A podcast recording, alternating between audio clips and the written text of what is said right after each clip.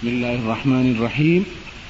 الحمد لله رب العالمين والعاقبة للمتقين والصلاة والسلام على سيد المرسلين وعلى آله وأصحابه أجمعين. أما بعد، فأعوذ بالله من الشيطان الرجيم. بسم الله الرحمن الرحيم.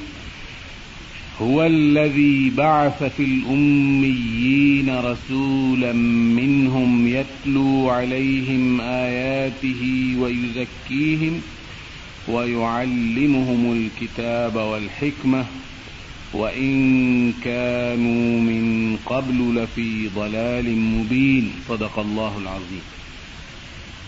گزشتہ جمعے کو جو میں نے آپ کی خدمت میں گزارشات پیش کی تھیں اسی کو آگے بڑھاتے ہوئے آپ کو یاد ہوگا کہ ہم نے یہ نتیجہ نکالا تھا کہ ایسے بنیادی سوالات جن کا تعلق انسانی زندگی کے مجموعی مقصد سے ہے اور انسان کا اس کائنات میں کیا کردار ہے اور یہ پورا سلسلہ وجود کس مقصد کے تحت اللہ تعالی نے پیدا کیا ہے ان تمام بنیادی سوالات کا جواب ان ذرائع سے حاصل نہیں ہو سکتا جو انسانوں کو دیگر جزوی اور محدود مقاصد کے لیے دیے گئے ہیں، بلکہ ان تمام سوالات کا جواب حاصل کرنے کے لیے انسانوں کے سامنے واحد راستہ انبیاء اور رسولوں کا راستہ ہے، جن کو اللہ تعالی کی جانب سے جو خود خالق کائنات ہے انسان کا خالق اور مالک ہے، اس کی جانب سے وہ مستند، یقینی اور متعین ہدایت فراہم کی گئی ہے، جس کو ہم وہی کہتے ہیں۔ اور وہی کی روشنی میں انسانی زندگی کا بنیادی نصب العین متعین ہوتا ہے۔ تو اللہ تعالی نے، جو کہ انسان کی فطرت کا بھی خالق ہے، انسان کی نفسیات کا بھی خالق ہے، اور اسی نے انسانوں کو تمام عقلی اور فکری اور ذہنی صلاحیتوں سے نوازا ہے، اسی نے اپنی حکمت اور انسان کی تخلیق میں جو مقصد کار فرما ہے، اس کے مطابق انسانوں کی ہدایت، رہنمائی اور تعلیم کا فریضہ انبیاء اور رسولوں کے سپرد کیا ہے۔ اور جیسا کہ اس آیت میں اشارہ ہے جو میں نے آپ کے سامنے تلاوت کی، اور قرآن کی دیگر آیات میں بہت وضاحت کے ساتھ بار بار یاد دہانی کرائی گئی ہے کہ انبیاء اور رسول انسانوں ہی میں سے چنے گئے ہیں۔ اس لیے کہ انسانوں کے لیے نمونہ، انسانوں کے لیے ماڈل، انسان ہی بن سکتے ہیں۔ تو انسانوں کو رہنمائی فراہم کرنے کے لیے اللہ تعالی نے کچھ بہترین انسان، کچھ مثالی انسان اور ایسے انسان جو اخلاق، کردار، سیرت، فہم دانش، حکمت اور عمل صالح کے اعلی ترین مقام پر فائز ہیں۔ ان کو انسانوں کی تعلیم کے لیے منتخب فرمایا ہے۔ لہذا تعلیم کا جو بنیادی تصور اسلام دیتا ہے، وہ وہی تصور ہے جس کی نمائندگی ہمیں انبیاء علیہ مسلاط والسلام کی سیرتوں میں ان کے جو عملی نمونے ہیں، ان میں ملتی۔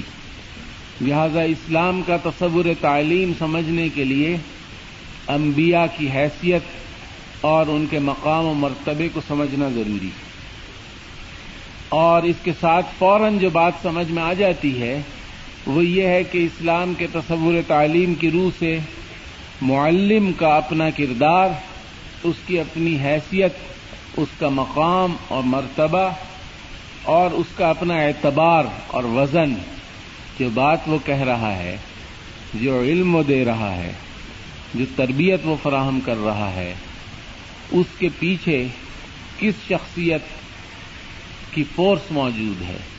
اس کا کیا وزن ہے؟ اس کی کیا اخلاقی حیثیت ہے؟ اس کی فہم، اس کی دانش، اس کی حکمت، اس کا اپنا زندگی کے متعلق رویہ، ان علوم کے حوالے سے جن علوم کی فراہمی اس کے ذریعے انسانوں کو ہو رہی ہے، اس کا اپنا رویہ کیا ہے؟ یہ بنیادی حیثیت رکھتا ہے۔ لہذا آغاز ہی میں یہ بات سمجھ میں آ جاتی ہے کہ اسلام میں جو تعلیم کا عمل ہے، وہ محض معلومات کی فراہمی نہیں ہے۔ معلومات تو کمپیوٹر سے ہی فراہم ہو سکتی ہیں۔ لائبریریز میں جا کے آپ دیکھ سکتے ہیں، معلومات حاصل کر سکتے ہیں۔ معلومات کا حصول پورے تعلیمی عمل کا ایک حصہ ضرور ہے۔ لیکن تعلیم کا عمل معلومات کی منتقلی تک محدود نہیں اور اس میں محصور نہیں ہے۔ بلکہ تعلیم کے عمل میں، جیسا کہ قرآن نے اس آیت میں ہمیں واضح طور پر بتایا ہے اور دیگر آیات میں اس کی نشاندہی کی ہے، اس میں تعلیم حکمت اور تلقین مقصد، جس میں پوری زندگی کا مقصد اور خود اس تعلیم کا مقصد، اور اس تعلیم کا پوری زندگی کے مقصد اور نصب العین سے کیا ربط ہے؟ اس کی پوری پوری ٹھیک ٹھیک نشاندہی ہو جائے، اور پھر اس نشاندہی پر ہی اکتفا نہ کیا جائے، بلکہ انسانوں کا اخلاق، انسانوں کا کردار، انسانوں کا رویہ اس کی تہذیب ہو، اور اس کو درست سمت میں اور صحیح رخ پر لگا دیا جائے اور اس سارے عمل کے نتیجے کے طور پر، اس کے ثمرے کے طور پر ایمان یعنی وہ عہد جو انسانوں نے اللہ تعالی سے کیا ہے اپنی زندگی کے متعلق، اپنے آپ کے متعلق، اس عہد کی تکمیل ہو اور ایمان کی تربیت ہو اور انسان کی پوری شخصیت میں یہ مقصد، یہ نصب العین اور یہ لگن اور یہ خواہش، یہ جذبہ پوری طرح جاری اور ساری اور راسخ ہو جائے۔ لہذا یہ جو تعلیم کا پروسیس ہے، جس کے تین بنیادی اجزاء ہیں، حقیقتاً دو ہی ہیں۔ معلم اور متعلم۔ معلم اس میں ایک فریق ہے، سکھانے والا، اور متعلم دوسرا فریق ہے، سیکھنے والا۔ اور یہ دونوں عربی کے جس مادے سے نکلے ہیں، وہ علم ہے۔ علم دونوں کے مابین رشتہ ہے۔ تو اس میں اصل بنیاد اور اس کا کور، اس کا جوہر یہ ہے کہ جو معلم ہے، وہ ایک آئیڈیل، ایک نصب العین کے ساتھ وابستہ ہے۔ اور اس کے تمام زندگی کے رویے، اس کے تمام خیالات، اس کے تمام افکار، اس کے تمام جذبات، اس کی جملہ خواہشات، اس کی پسند ناپسند اس کے فیصلے کے معیارات اور پیمانے سب اس نصب العین کے گرد گھومتے ہیں۔ معلم کی یہ حیثیت ہے۔ اور پھر جب ایک آئیڈیل کے ساتھ محبت اور عقیدت اس معلم کے اندر ہے، تو وہی محبت اور عقیدت اور تعلق اور تمسک اور التظام اٹیچمنٹ کمٹمنٹ ایڈہیئرنس وہ سب متعلم تک منتقل ہوتا ہے۔ اور یہ ایک بنیادی طور پر روحانی تجربہ ہے۔ روحانی تجربے سے مراد یہ ہے کہ زندگی میں بہت سے فیصلے، بہت سے قدم انسان اٹھاتا ہے، لیکن آخری فیصلہ جو ہے، ایسا فیصلہ کہ باقی تمام فیصلے پھر اس بنیادی فیصلے کے تابع ہو جائیں۔ زندگی کے سارے قدم اسی کے ماتحت اٹھیں۔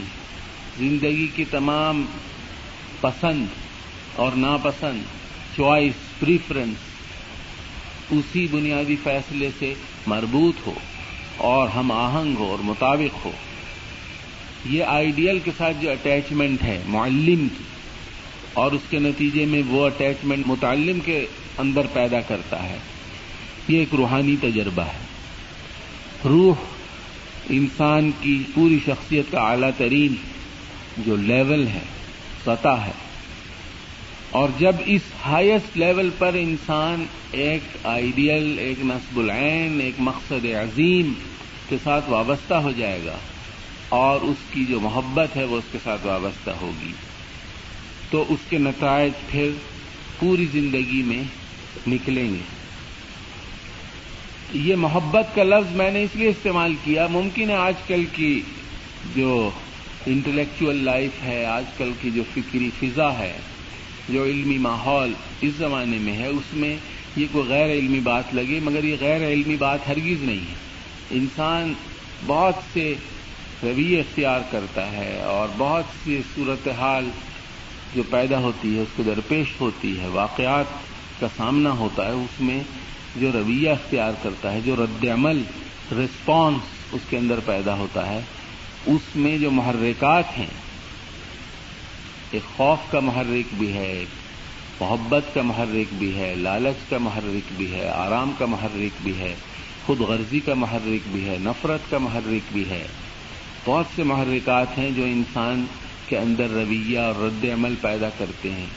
اور اس میں سب سے بڑھ کر سب سے قوی، سب سے طاقتور جو جذبہ محرے کا ہے، جو عمل پہ آمادہ کرتا ہے، رویے پہ آمادہ کرتا ہے ایک نہج پر سوچ پیدا کرتا ہے، وہ محبت کا رویہ۔ یہی وجہ ہے کہ قرآن مجید نے انسان کو بندگی کی دعوت تو دی ہے، لیکن بندگی میں جو اعلیٰ ترین مقام اس نے قرار دیا ہے، وہ محبت کا مقام ہے۔ قل ان کن تم تحبون اللہ فتبعونی یحببکم اللہ ویغفر لکم ذنوبکم اللہ غفور الرحیم اس میں غور طلب بات یہ ہے کہ اللہ کے ساتھ اگر انسان محبت کرتا ہے تو اس محبت کا امتحان یہ ہے کہ وہ رسول اللہ صلی اللہ علیہ وسلم کا اتباع کرے، ان کے نقش قدم پر چلے، ان کے راستے کو اپنائے، اس کو پسند کرے، اس کو دل و جان سے قبول کرے اور اس پر چلنے کی پوری خواہش اور جذبہ اور کوشش انجام دے۔ اور اگر وہ ایسا کرے گا کیونکہ یہی واحد راستہ ہے اللہ تعالی کے ساتھ محبت اور بندگی اختیار کرنے کا۔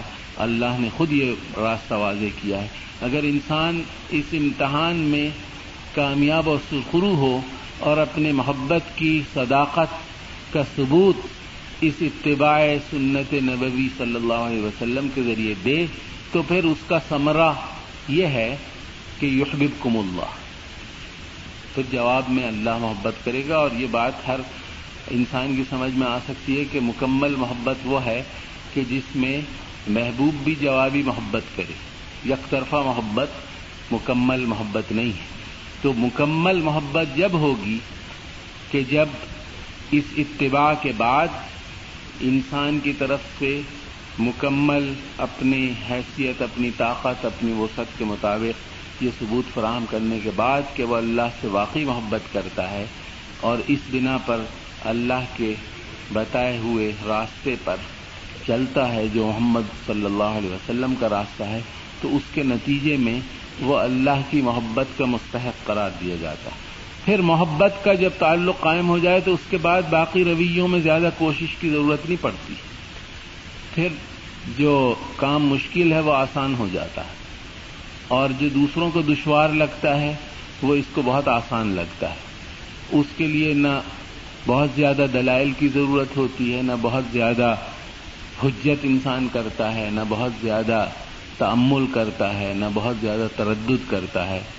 اور پھر جب یہ جذبہ اور یہ نصب العین اور اس آئیڈیل کے ساتھ وابستگی پوری طرح دل میں راسخ ہو جائے تو دماغ پھر اس سے ہدایات خود بخود لینے لگتا ہے۔ آج کل کی مغربی فکر میں بڑی غلط فہمی یہ پیدا کی گئی ہے کہ دماغ انسان کی شخصیت کا اعلیٰ ترین لیول ہے، دماغ سے فیصلے ہوتے ہیں، سب مائنڈ انسان کا جو مائنڈ ہے، وہ اس کا سب سے بڑا گائیڈ ہے، وہ اس کا سب سے بڑا ذریعہ ہے، فہم کا، دانش کا، سمجھ کا، یا رویے کا، ایسا نہیں ہے، بلکہ جیسا کہ قرآن نے ہمیں تعلیم دی ہے، رسول اللہ صلی اللہ علیہ وسلم نے تعلیم دی ہے، اس پوری ہماری اندرونی کائنات کا جو مرکز ہے، وہ قلب ہے۔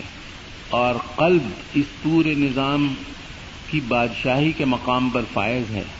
اور جب قلب میں حب اللہ راسخ ہو جائے، جاگزین ہو جائے، جڑ پکڑ لے، تو اس کے بعد دماغ اور ذہن اور حواس اور وہ تمام ذرائع جن کا میں نے گزشتہ گفتگو میں ذکر کیا تھا، چاہے وجدان ہو، چاہے انسان کی جبلت ہو، چاہے انسان کی خواہشات ہوں چاہے انسان کی ادنا ترین سوچ ہو، وہ تمام کی تمام خود بخود اس بادشاہ یعنی قلب کی اطاعت میں لگ جاتی ہیں اور قلب ایمان سے اور اللہ کی محبت سے معمور ہو جاتا ہے۔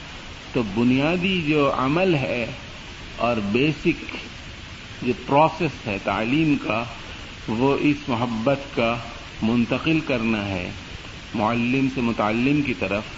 اور اس میں معلم کا کردار انتہائی اہم اور بنیادی ہے اور معلم کا اپنا اخلاقی رویہ، اس کا روحانی رویہ اور اس کے اپنے خسائل حمیدہ ہیں، ان کی بہت زیادہ اہمیت ہے۔ اس کے بعد دوسرے مرحلے میں ہم یہ دیکھتے ہیں کہ کائنات اور انسان کے متعلق جو ضروری معلومات ہیں، وہ انسان حاصل کر لے۔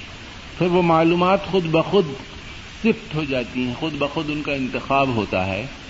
اور اسی آئیڈیل کے مطابق، اسی محبت کے مطابق اور قلب نے جو بنیادی فیصلہ کر لیا ہوتا ہے، اس کی چوائس کے مطابق، اس کی پریفرنس کے مطابق، اس کی سلیکشن کے مطابق، معلومات کے اس سمندر میں، اس جنگل میں انسان کو اپنے آئیڈیل، اپنے نصب العین، اپنے مقصد حقیقی کے مطابق، اس سے ہم آہنگ معلومات کے انتخاب میں آسانی ہوتی ہے۔ یہ فکری تجربہ ہے، اس کو آپ انٹلیکچل ایکسپیرئنس کہہ سکتی ہیں۔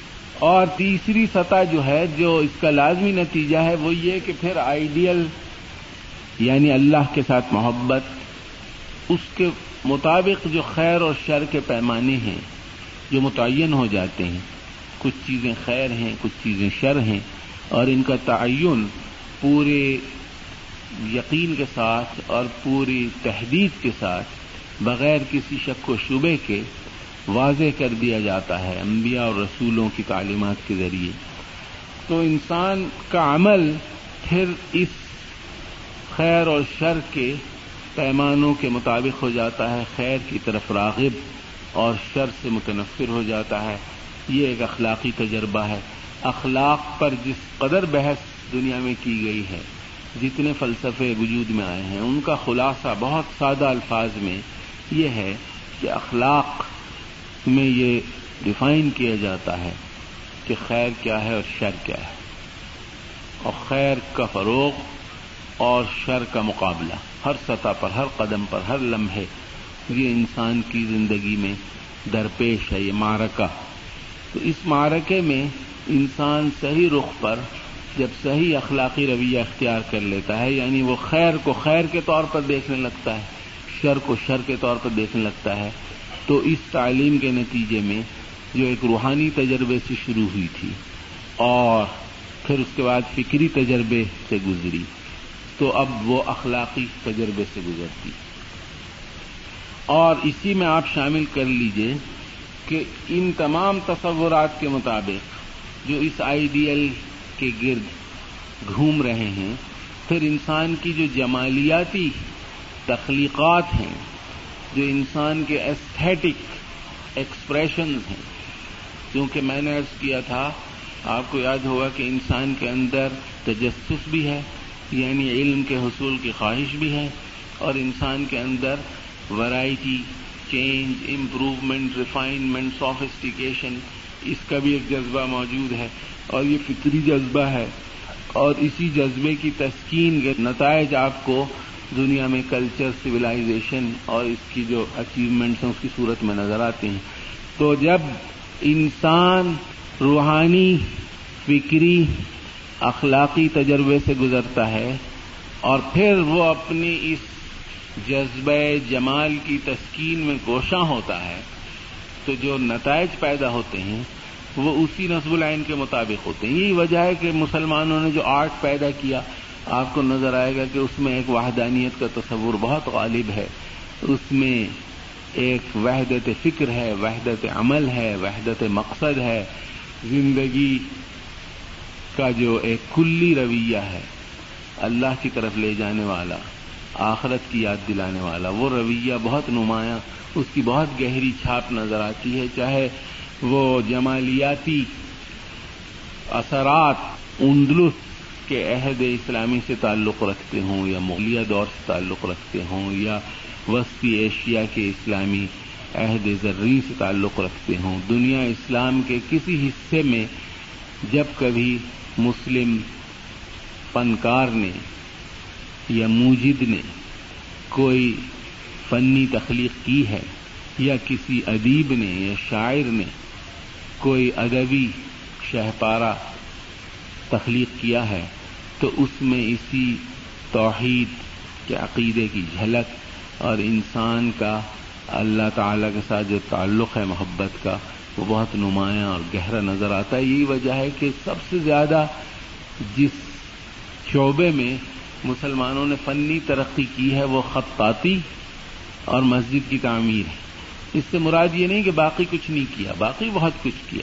لیکن تمام لوگ جو اس فن سے واقف ہیں اور فنون کی تاریخ سے آگاہ ہیں، چاہے وہ مسلمان ہو یا غیر مسلم، انہوں نے اس پہ بہت کلام کیا ہے اور ہزاروں صفحات لکھے ہیں اور اس نتیجے تک پہنچے ہیں کہ خطاطی میں یعنی قرآن کو لکھنے کے عمل کے نتیجے میں جو فنی محاسن اور جمالیات اور خوبصورتیاں مسلمانوں نے پیدا کی ہیں، اس کا مقابلہ کسی قوم نے، کسی ملت نے نہیں کیا۔ اس درجے پر جن لوگوں کو آپ میں سے ترکی جانے کا اتفاق ہوا ہو یا قاہرہ اور پاکستان میں بھی ان تاریخی عمارتوں کو دیکھنے کا اتفاق ہوا ہو، جہاں مسلمانوں نے جا بجا دیواروں پر، چھتوں پر مختلف عمارتوں کے حصوں میں یہ تخلیقات خطاطی کی کی ہیں، وہ اس بات کی بآسانی گواہی دے سکتے ہیں کہ اس جمالیاتی تجربے کا جو جوہر تھا، اس کی جو اسپرٹ تھی، وہ کس قدر متعلق تھی اس اعلی اور بنیادی نصب العین سے یعنی اللہ کے ساتھ انسان کا تعلق۔ یہی وجہ ہے کہ اللہ کی کتاب کو لکھنے میں اور اس کو ایک مجسم شکل دینے میں تاکہ یہ زندگی میں ایک کنکریٹ شکل کی صورت میں ہر وقت سامنے رہے، ہر وقت انسپائر کرے، اس سے برکت بھی ہو اور اس سے ماحول بھی بنے اور اس سے یاد دہانی بھی ہو اور اس رخ پر مسلمانوں کا جو آرٹسٹک جینیس ہے، وہ ترقی کرے۔ ایک ہماری لائبریری میں کتاب ہے، کبھی آپ کو آنے کا موقع ملے تو آپ ملاحظہ کیجیے گا۔ اس میں بر صغیر کے خطاط نے قرآن مجید لکھا ہے اور قرآن مجید میں آپ کو معلوم ہے بسم اللہ الرحمن الرحیم، ایک سو چودہ مرتبہ آئی ہے۔ سور توبہ میں نہیں آئی، بلکہ قرآن کے متن میں ایک دفعہ آئی ہے، اس لیے ایک سو چودہ مرتبہ ہم شمار کرتے ہیں۔ تو اس نے ایک سو چودہ مرتبہ الگ طریقے سے لکھا ہے۔ آپ اندازہ لگائیے کہ کیا اس کا فرٹائل مائنڈ ہوگا اور آرٹسٹک جینیس کس درجے کا ہوگا کہ اس نے ایک سو چودہ طریقے اور ہر ایک دوسرے سے زیادہ خوبصورت اور یونیک اور منفرد اور اپنی جگہ ایک شاہکار خطاطی کا۔ ابھی کل یہاں ایک جگہ نمائش تھی چھوٹی سی خطاطی کی، وہاں سوئٹزرلینڈ کے سفیر صاحب، جو غیر مسلم ہیں، عربی نہیں جانتے اور مسلمان بھی نہیں، وہ بہت غور سے دیکھ رہے تو میں نے ان سے یہ پوچھا کہ ہم لوگ جب خطاطی دیکھتے ہیں تو ہمارے ذہن میں تو عموماً اس کا مفہوم زیادہ نمایاں رہتا ہے، کیونکہ ہمیں مفہوم سمجھ میں آتا ہے، لیکن آپ کو چونکہ مفہوم سمجھ میں نہیں آتا تو آپ کے اس میں دلچسپی کی کیا وجہ ہے؟ کیا چیز آپ کو انسپائر انہوں نے کہا اس کے اندر کوئی چیز ہے جو اپنی طرف کھینچتی ہے۔ تو اب آپ دیکھیے کہ کیا چیز کھینچتی ہے۔ میں نے اس کا مطلب یہ سمجھا کہ چونکہ کلام الہی کی نسبت اللہ تعالی سے بہت قریبی اور گہری ہے اور اللہ تعالی کی صفت ہے کلام اور اس صفت کا مظہر ہے قرآن مجید تو جب اس کو منتقل کیا جائے گا اشکال میں، خطوط میں اور تحریر میں، تو اللہ تعالی کی بڑائی اور بزرگی اور اس کی صفات کا ظہور کسی نہ کسی درجے میں ہوگا اور انسان کی فطرت میں ہے۔ اللہ تعالی کے ساتھ تعلق اور کھینچنا چاہے وہ غیر مسلم ہے، وہ اپنی فطرت سے باغی ہے، سرکش ہے، دور ہے، غافل ہے، لیکن بہرحال اس کے اثرات باقی ہیں۔ یہ وجہ ہے کہ اس نے بتایا، میں نے یہ کئی اور لوگوں سے سنا ہے ایک شخص تھا جو سے میری کچھ دوستی تھی، اس نے مجھ سے فرمائش کر کے کہا کہ الحمد رب العالمین کی خطاطی کروا کے آپ مجھے دے دیں، تو میں اپنے ڈرائنگ روم میں لگاؤں گا۔ حالانکہ ہمیں کبھی یہ جذبہ نہیں پیدا ہوا، ہمارے بہت سے لوگ ہیں جنہیں فنی شہپاروں کا بڑا ذوق ہے کہ وہ اٹھا کے بدھا کی کوئی تحریر لگا لیں یا زورواسٹر کی کوئی اقوال پہ مشتمل کسی اور زبان کی انسکرپشن جاپانی کی، چینی کی یا کسی اور زبان کی۔ تو یہ اللہ کے کلام کا ایک اعجاز ہے اور یہ اسپرٹ مسلمانوں کے جمالیاتی کارناموں میں پوری طرح جاری و ساری ہے۔ اسی طرح مساجد کی تعمیر میں آپ نے دیکھا ہوگا کہ صرف اینٹ، پتھر اور مختلف مادی اور جمادات کے عناصر ہی کو جمع نہیں کیا گیا، بلکہ اس سے بڑھ کر ایک معنویت ہے، ایک مفہوم ہے، ایک پیغام ہے، ایک روح ہے، ایک اسپرٹ ہے، جو اس کی مکمل صورت میں ظاہر ہوتی۔ حتیٰ کہ جو خالص سیکولر قسم کی بلڈنگز ہیں، جن کا دینی کوئی پہلو نہیں ہے، جیسے تاج محل وغیرہ، اس کو بھی لوگوں نے اس نظر سے دیکھا ہے کہ اس میں جو معنویت ہے وہ کیا ہے۔ اور اگر آپ کو جانے کا اتفاق ہوا ہوگا تو آپ نے دیکھا ہوگا کہ کچھ لوگ بہت سے غیر مسلم سیاح آ کے ان کا مشغلہ یہ ہوتا ہے کہ صبح کو سورج نکلنے کے وقت سے لے کر اور چاند کے طلوع تک وہاں بیٹھے رہتے ہیں، اس کو دیکھتے رہتے اور وہ کہتے ہیں، ہم اس سے انسپائر ہوتے ہیں۔ تو میرا خیال یہ ہے کہ جس ڈیزائنر نے، آرکیٹیکٹ نے، آرٹسٹ نے اس کو تخلیق کیا ہے کیونکہ اس کے اپنے اندر جو جذبہ تھا اس کا اپنا جو داخلی تجربہ تھا، محبت کا، تعلق مع اللہ کا، وہ کسی نہ کسی حیثیت سے ظاہر ہوا۔ اور اس کا ایکسپریشن آیا اس عمارت میں۔ وہ چیز ہے جو انسانوں کو متاثر کرتی ہے اور نہ اور عمارتیں کیوں نہیں دیکھتے؟ امپائر اسٹیٹ بلڈنگ کے سامنے بیٹھ جائیں وائٹ ہاؤس کے سامنے بیٹھ جائیں۔ نہیں بیٹھتے نا۔ ساری مسلمانوں کی کم آئے گی، مسلمانوں کی ظاہری پسماندگی غربت، اس کے باوجود جو دنیا میں مقبول ترین عمارتیں ہیں۔ اس وقت بھی وہ کیا ہیں؟ تاج محل ہے، شاہی مسجد ہے، جامع مسجد ہے، مسجد قرطبہ ہے اور مسجد اقسا ہے۔ اور بے شمار دیگر عمارتیں جو مسلمانوں نے، مسلمان فنکاروں نے، مسلمان عمارت سازوں نے تعمیر کی ہیں۔ اور ان کے جمالیاتی اظہار میں ان کا عقیدہ توحید پوری طرح جھلک رہا ہے۔ اور اللہ سے محبت چھلک رہی ہے۔ لہذا خلاصہ یہ ہے کہ آئیڈیل کے ساتھ محبت جو معلم سے متعلم میں منتقل ہوتی ہے، اس محبت کے نتیجے میں انسانی رویے اور انسانی عادتیں اور انسانوں کے جذبات، محرکات موٹیوز وہ سب پسند ناپسند انسانوں کے افکار انسانوں کے خیالات، انسانوں کی امیدیں، خواہشات، انسانی اقدار، انسانوں کی مہارتیں اور ملکات اس آئیڈیل کے مطابق ڈھل جاتے ہیں۔ لہذا تعلیم در حقیقت ہمارے نظریے کے مطابق ایسا جامع عمل ہے کہ جس کے ذریعے اس امت کے علمی اور عملی رہنما اپنی آئندہ نسلوں کو اس مشترک نصب العین سے جس نصب العین کے ساتھ وابستگی در حقیقت اس امت کی تشکیل کی بنیاد ہے۔ امت کی تشکیل کی بنیاد کیا ہے؟ ایمان باللہ۔ اور اسی سے یہ بات اگرچہ موضوع سے غیر متعلق ہے، بڑی آسانی سمجھ میں آ سکتی ہے کہ امت کیوں اختراق کا شکار ہے۔ اس لیے کہ جو جڑ ہے، بنیاد ہے، وہ کمزور ہے۔ بہت سادہ بات ہے، اس میں کسی زیادہ بحث کی ضرورت نہیں کہ اگر ایک خاندان کے افراد آپس میں جڑے ہوئے ہیں، متحد ہیں، محبت اور خلوص کا تعلق ان میں بہت گہرا ہے اور رشتہ مضبوط ہے، تو وہ خاندان ایسا ہوگا کہ جس میں ماں باپ جو بنیاد ہیں خاندان کی، ان کے ساتھ بھی تعلق ہوگا۔ یہ ممکن نہیں کہ ماں باپ سے برگشتہ اور بیزار ہوں اور بہن بھائی خوب آپس میں دوست لہذا اللہ کے ساتھ تعلق اور رسول اللہ صلی اللہ علیہ وسلم کے ساتھ محبت جس قدر گہری ہوگی، اسی قدر مسلمان جڑ جائیں گے۔ فاصبح تم بھی نعمت ہی اخوانہ قرآن نے یہ کہا کہ تم اس کی نعمت سے، اس کے انعام کے طور پر، اس کے نتیجے کے طور پر جڑ گئے آپس۔ اور بھائی بھائی بن گئے اور آپس کی دشمنیاں، نفرتیں ختم ہو گئیں۔ لہذا نتیجے کی طرف بھاگنے کے بجائے سبب کی طرف ہمیں جانا چاہیے۔ اور آپ نے دیکھا ہوگا کہ صحابہ کے زمانے میں کبھی کوئی اسلامک سمٹ کانفرنس نہیں ہوئی۔ ہوا کبھی؟ کبھی نہیں ہوا، اس کی ضرورت ہی نہیں۔ جب سے یہ کانفرنس شروع ہوئی ہیں، کوئی اتحاد نہیں ہوتا۔ ویسا ہی رہتا ہے، اس سے زیادہ صورتحال بگڑتی جاتی۔ ہے اس لیے کہ ہم نے اس مسئلے کو اس کی گہرائی کے ساتھ اور حقیقت کے ساتھ نہیں سمجھا۔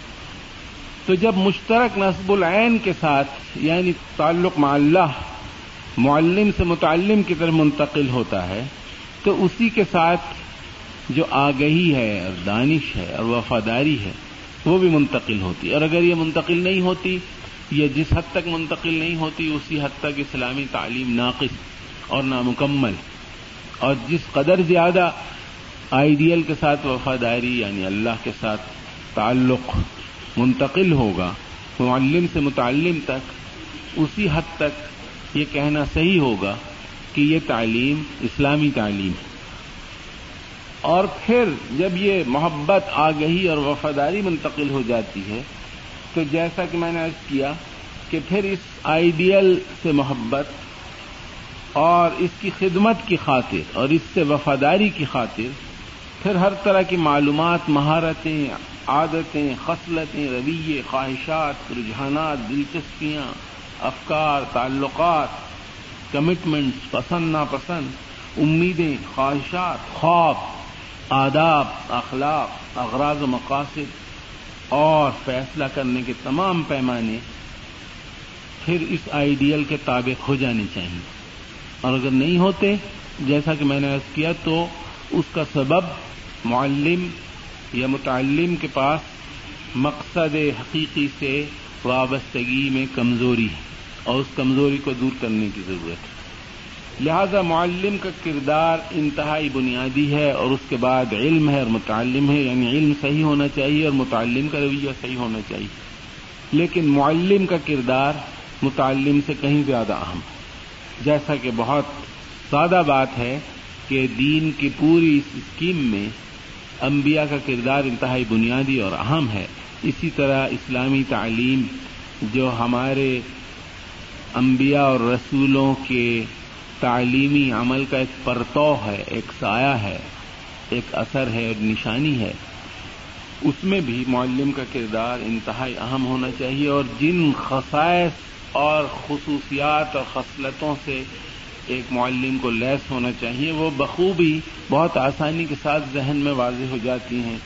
سب سے بنیادی بات امانت ہے کہ بہت امانت کے ساتھ وہ علم کو منتقل کرے۔ اور جب وہ امانت کے ساتھ علم کو منتقل کرے گا، تو اس علم کے مطابق اس کا عمل بھی ہوگا۔ اور اخلاص اور نصیحت نصیحت کا لفظ ہمارے ہاں اردو میں دیگر مفہوم میں استعمال ہوتا ہے، لیکن عربی میں اس کا مفہوم ہے خیر خواہی اسی مفہوم میں رسول اللہ صلی اللہ علیہ وسلم نے فرمایا تھا، الدین والنصیحہ۔ دین خیر خواہی کا نام ہے۔ اللہ کے ساتھ، رسول کے ساتھ، امت کے ساتھ، انسانوں کے ساتھ، ہر ایک کے ساتھ خیر خواہی کا رویہ معلم کے لیے لازمی ہے اور لابدی ہے کہ وہ متعلم کے لیے خیر خواہی کے جذبات سے لبریز ہو اور معمور ہو۔ جب ہم یہ کہتے ہیں کہ امانت، نصیحت خیر خواہی کی صفات معلم میں بدرجہ اتم ہونی چاہیے، تو اس سے خود بخود یہ پتہ چل جاتا ہے کہ کیا صفات نہیں ہونی چاہیے۔ اور توازو اس میں انتہائی ضروری ہے، چونکہ علم کے مقابلے میں اپنے کو جب تک آدمی متوازے نہ سمجھے۔ ایک رویہ یہ ہے کہ علم کو استعمال کرنے کا رویہ، میں اس کی طرف بعد میں اشارہ کروں گا۔ علم کو اپنے مفاد کے لیے استعمال کرنا، اپنی غرض کے لیے استعمال کرنا اور کسی دیگر مقصد کے لیے ذریعہ بنانا، اس میں توازوں کا رویہ نہیں پیدا ہو سکتا، انکساری کا رویہ، اپنے کو کم سمجھنے کا رویہ۔ اور ظاہر اپنے کو کم آدمی جب بھی سمجھے گا، جب مقصد کو اعلیٰ سمجھے گا۔ اگر مقصد کو بھی اپنے تابع کرے گا، تو پھر وہ متوازے نہیں ہو سکتا۔ اور آپ نے سنا ہوگا کہ ہماری روایت میں معلم کو باپ سے تشبیح دی جاتی ہے۔ اس تشبیح میں وجہ تشبیح کیا ہے؟ وجہ تشبیح یہ ہے کہ دنیا میں واحد شخص جو دوسرے کو اپنے سے بہتر بنانے کی خواہش رکھتا ہے، بالعموم استثناءات سے بحث نہیں ہے، استثناء ہو سکتا جنرلی انسانی فطرت کو دیکھتے ہوئے وہ باپ ہے جو اپنی اولاد کو اپنے سے بہتر دیکھنا چاہتا ورنہ کوئی رشتہ ایسا نہیں ہے، شاید ماں بھی نہیں، اگر آپ برا نہ مانیں۔ تو میں کہوں گا نفسیاتی طور پر ایک خاص ٹینشن، ایک خاص جیلسی ہوتی ہے کہ لڑکی ماں سے زیادہ خوبصورت ہے، زیادہ پڑھی لکھی ہے۔ کچھ نہ کچھ ہوتا ہے ضرور۔ استثناءات موجود ہیں، خدا کرے آپ سب استثناءات میں سے ہوں۔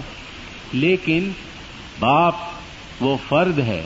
اور دیکھیے کیا فطرت کا انتظام ہے۔ اگر ایسا نہ ہو تو کیسے انسان ترقی کرے؟ کیسے آگے بڑھے؟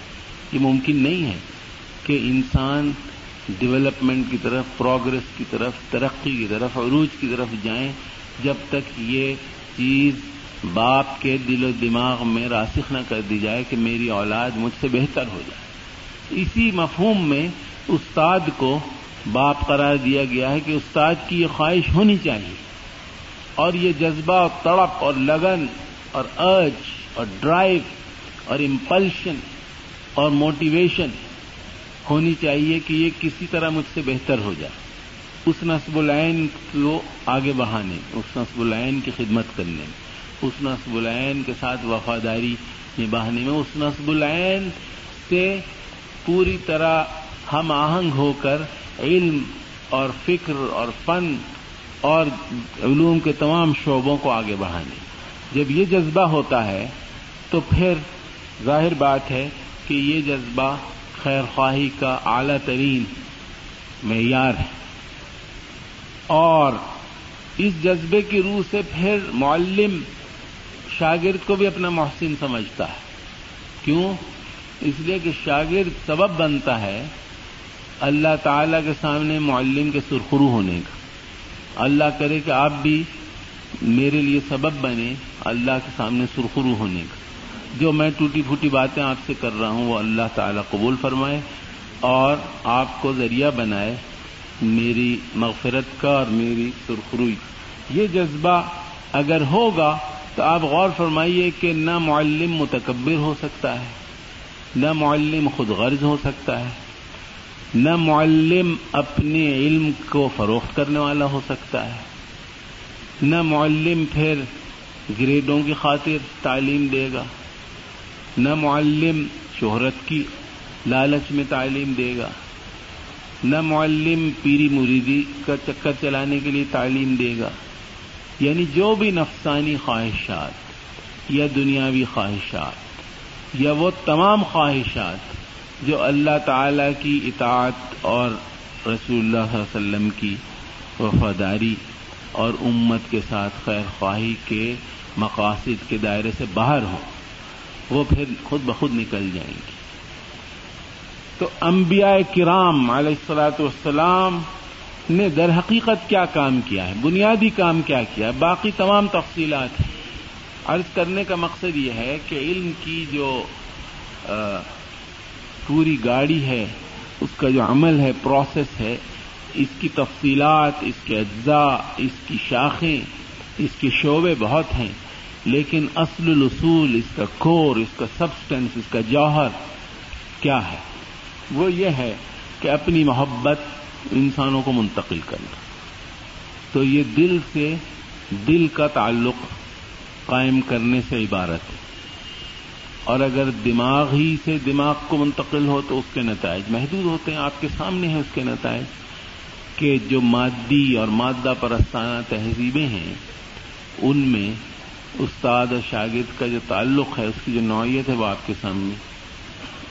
اور جب قلب سے قلب تک روشنی منتقل ہوتی ہے، جیسا کہ تاریخ میں یہ عمل جاری رہا ہے، تو پھر اس قدر قوت ہے معلم کے کردار میں، اس کے مقام میں، اس کی حیثیت میں، کہ پھر کسی قسم کا سیاسی اقتدار یا سیاسی جبر یا شیطانی قوتیں اور سازشیں اس کو روک نہیں سکتی اس لیے کہ معلم اور متعلم دونوں اور متعلم سے بڑھ کر معلم اپنی نفسانیت سے بالکل ہی آزاد ہے اور جس قدر انسان اپنے آپ سے آزاد ہوگا یعنی اپنے نفس سے آزاد ہوگا، اپنی نفسانیت سے آزاد ہوگا سفلی خواہشات اور جذبات سے آزاد ہوگا، اسی قدر قوت اس کے کلام میں، اس کی بات میں، اس کے قول میں، اس کے ایکسپریشن میں پیدا ہو جائے گی ہمارے ایک استاد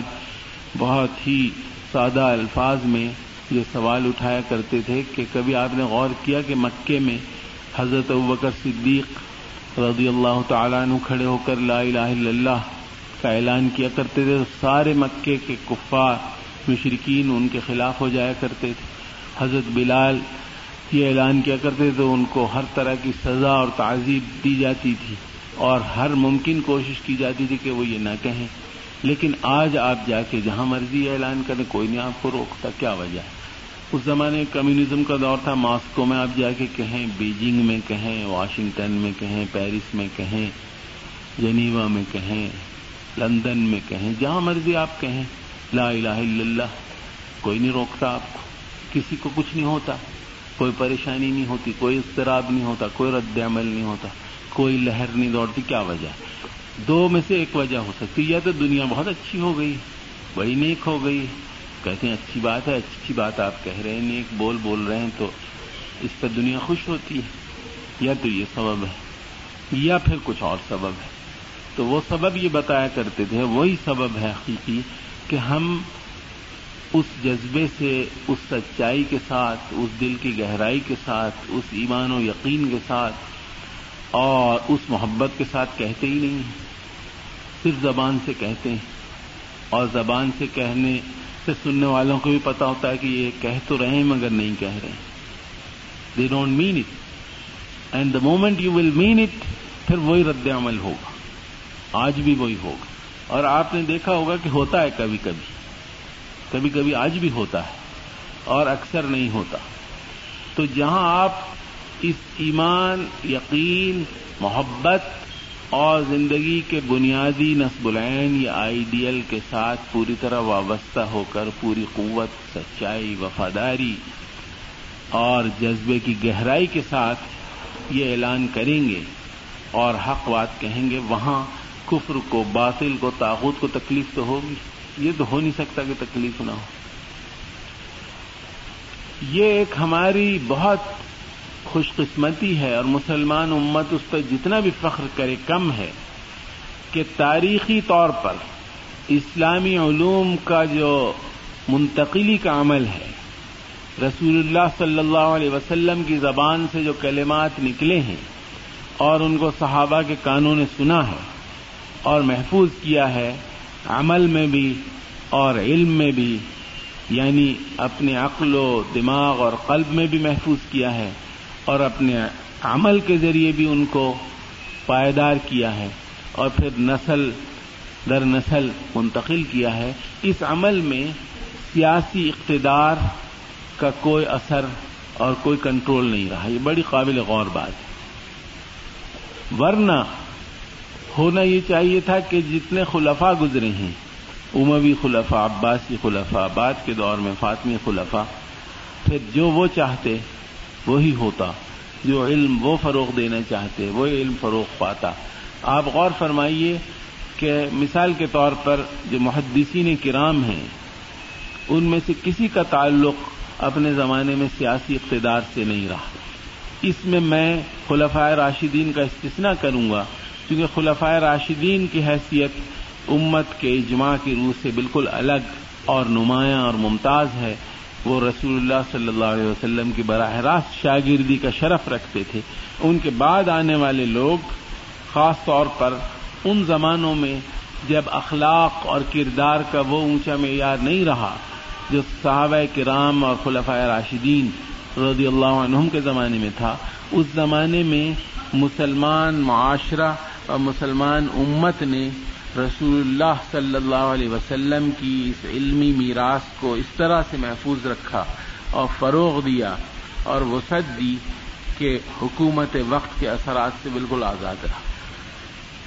چار جو ہمارے ہاں اسکول مشہور ہیں، فقہی، مکاتب فکر ان کے جو مؤسسین ہیں، آپ غور فرمائی کہ وہ چاروں کے چاروں آج کل کی اصطلاح کے مطابق اپوزیشن سے تعلق رکھتے تھے۔ نہ صرف یہ کہ ان کا حکومت سے کوئی تعلق نہیں تھا، بلکہ وہ اکثر صورتوں میں حکومت کے مخالفین میں شمار ہوتے تھے۔ حضرت امام و حنیفہ، حضرت امام مالک، حضرت امام شافی حضرت امام احمد ابن حنبل، ان میں سے تین حضرات کے تو تعلقات بہت کشیدہ رہے۔ حضرت امام مالک پر دباؤ ایک زمانے میں ڈالا گیا کہ یہ فتویٰ دے دیں۔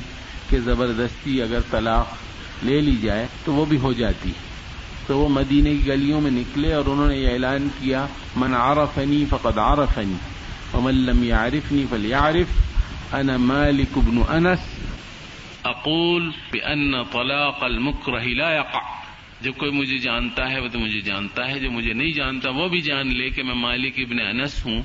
میں یہ کہتا ہوں وہ بانگ دہل کہ زبردستی کی طلاق نہیں ہوتی۔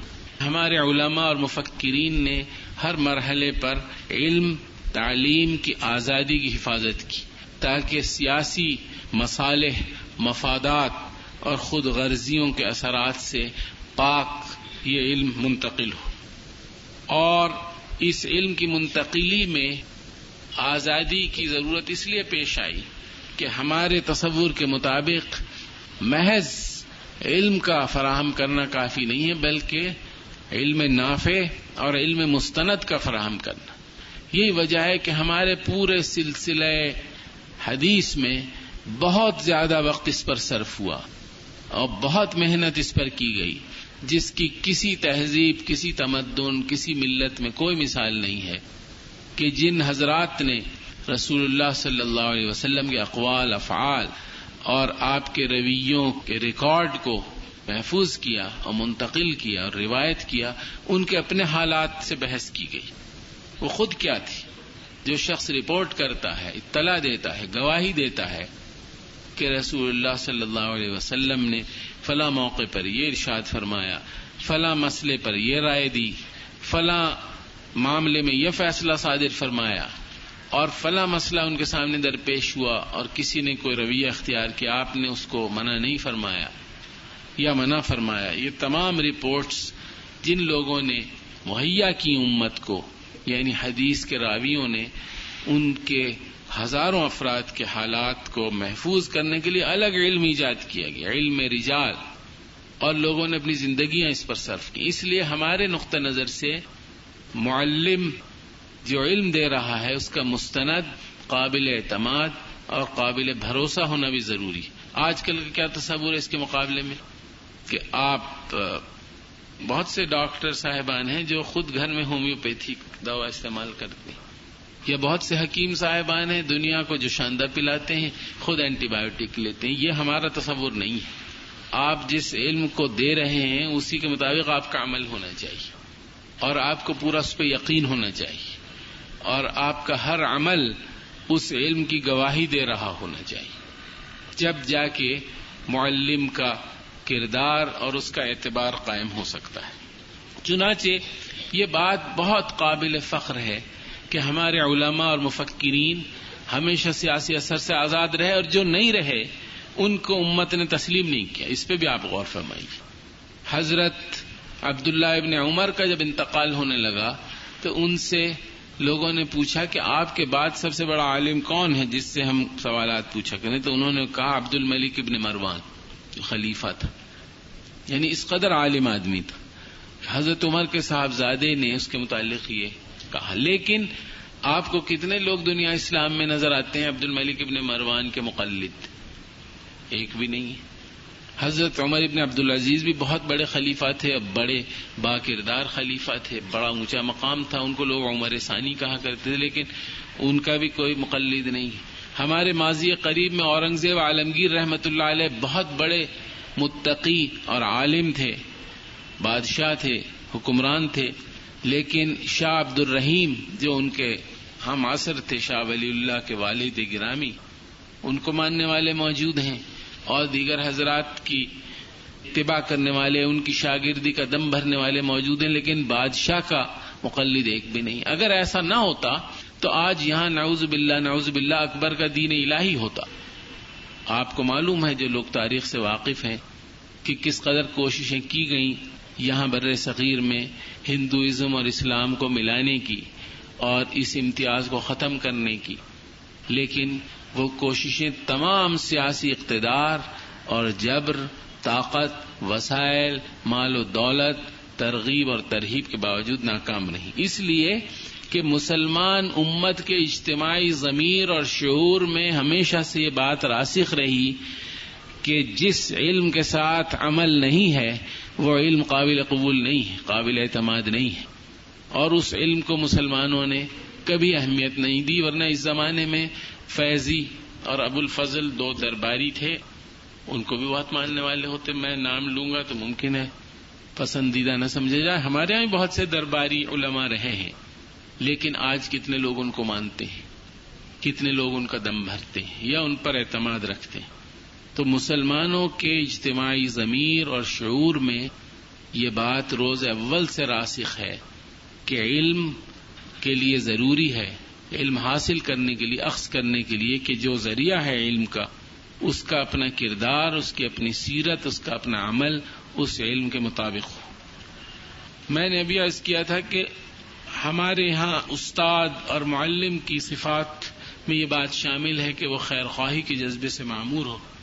مجھے یاد آتا ہے کہ درجنوں مثالیں تاریخ میں ایسی ہیں کہ شاگرد استاد سے آگے بڑھے مثال کے طور پر آپ میں سے کتنوں نے حماد ابن ابی سلیمان کا نام سنا ہے۔ ان کے شاگرد کا نام آپ نے بہت سنا ہوگا، امام ابو حنیفہ۔ آپ میں سے کتنوں نے حضرت نافع کا نام سنا ہے؟ صاحب، حضرت نافع ایک بہت بڑے محدث مدینے میں تھے، لیکن امام مالک کا نام آپ نے سنا ہے۔ اور آپ میں سے کتنوں نے امام الحرمین جوینی، ابو المعالی جوینی کا نام سنا ہے۔ کتنوں نے سنا ہے؟ ہاتھ اٹھائیں ذرا۔ اچھا امام غزالی کا نام کتنوں نے سنا ہے؟ سب نے سنا ہے الحمد آپ دیکھیے کہ ہم جو بات کہہ رہے ہیں، اس کی پوری تائید اور تصدیق تاریخی حقائق سے ہو رہی ہے۔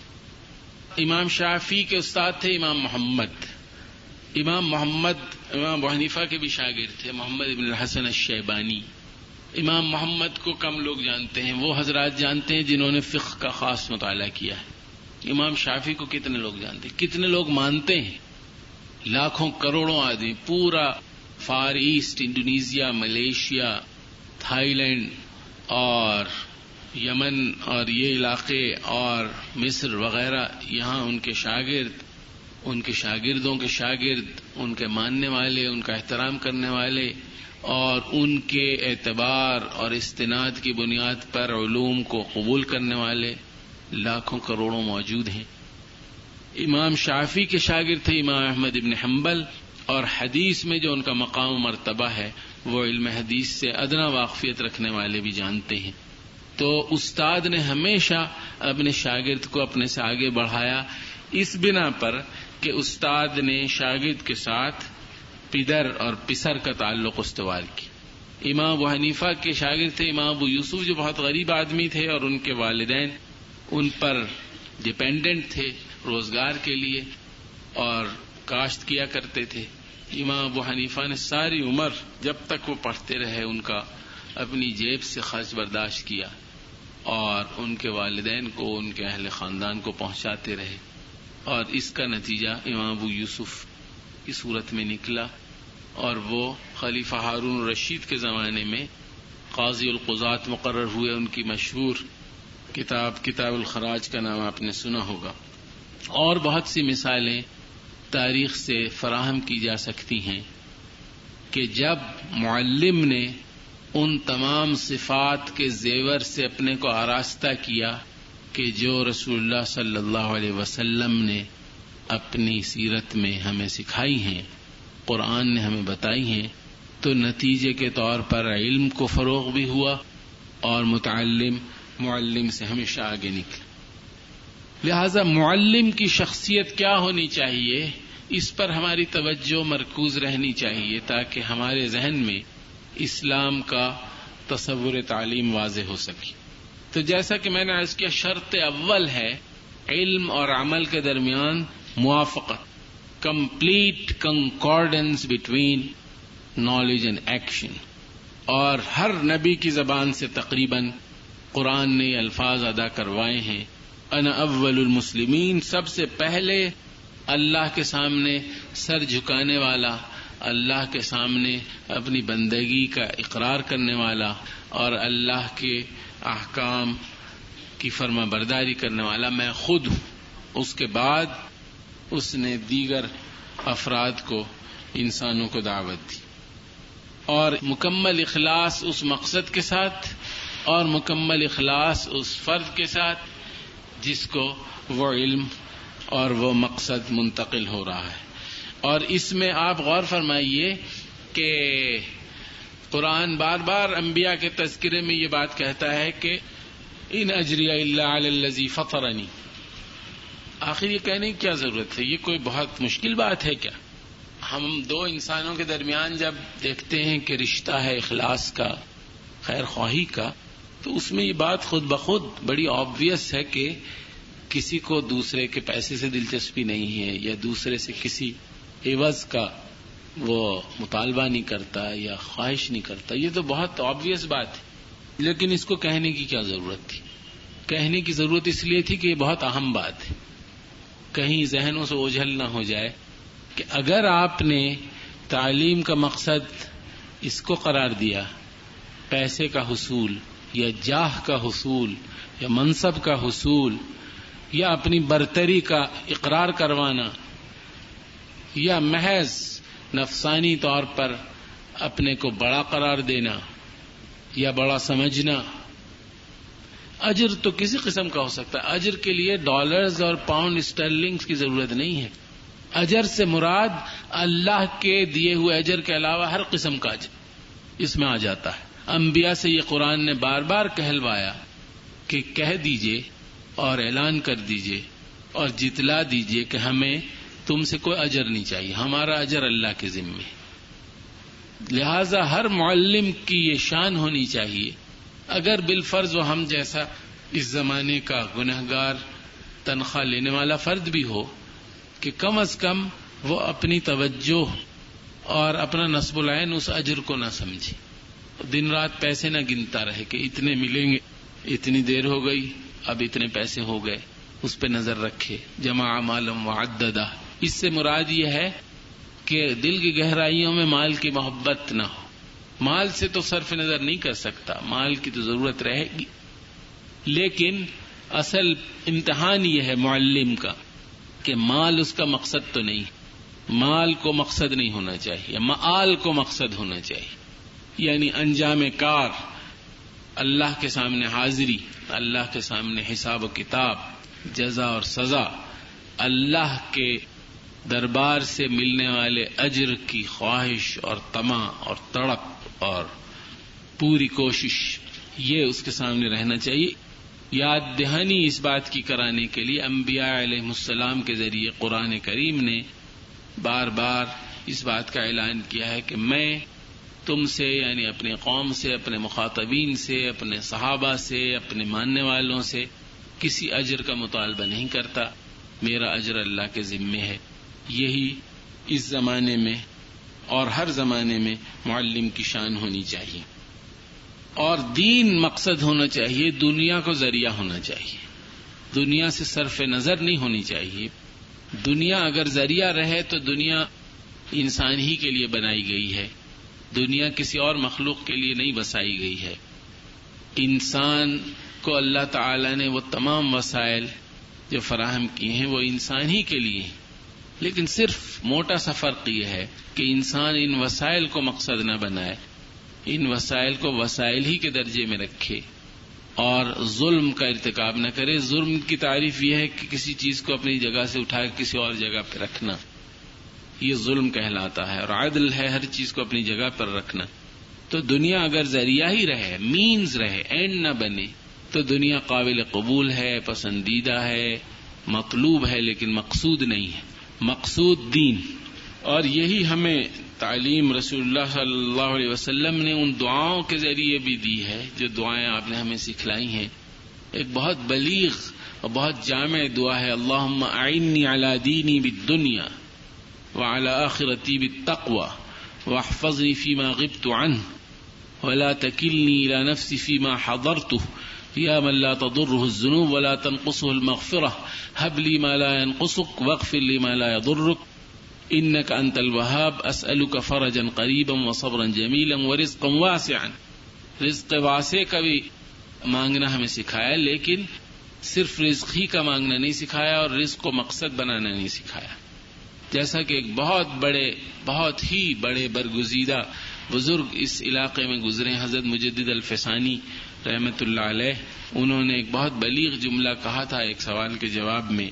کسی شاگرد نے پوچھا کہ میری ایک کمزوری ہے کہ مجھے اچھا کھانا بہت مرغوب ہے اور برا کھانا مجھ سے کھایا نہیں جاتا، تو یہ خواہش میری روحانی اخلاقی طور پر پسندیدہ ہے یا ناپسندیدہ؟ تو انہوں نے کہا کہ پسندیدہ ہے، اس لیے کہ جو جملہ انہوں نے ارشاد کیا وہ آپ سنیے۔ لا يحمل عطاء الملك الا مطايا کہ بادشاہ کے جو عطایا ہیں اور بخششیں ہیں اور انعامات ہیں، اس کو بادشاہ کے جانور ہی اٹھا سکتے۔ پہلے زمانے میں اونٹوں پر، گھوڑوں پر لاد کر خزانے اور مال و دولت لے جایا جاتا تھا۔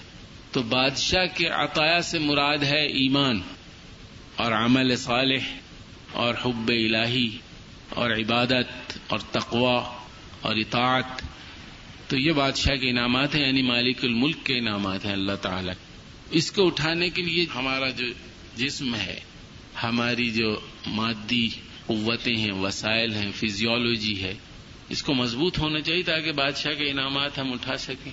اگر کھائے پیے بغیر بالکل کمزور رہ جائیں گے تو تحجد نہیں پڑھ سکتے، نماز نہیں پڑھ سکتے، روزہ نہیں رکھ سکتے۔ لہذا ہمارے فلسفہ زندگی کی روح سے ہمارے اندر کا جو حیوان ہے، اس کو فنا کرنا مقصود نہیں ہے، بلکہ اس کو قوت فراہم کرنی اور اس کو دین اور اللہ کے مقاصد کے تابع رکھنا ضروری ہے۔ اس کی پرورش ضروری ہے۔ اس کو درست رخ پر رکھنا ضروری ہے۔ تو خلاصہ یہ کہ تعلیم کے عمل میں دین مقصد ہو اور دنیا ذریعہ ہو۔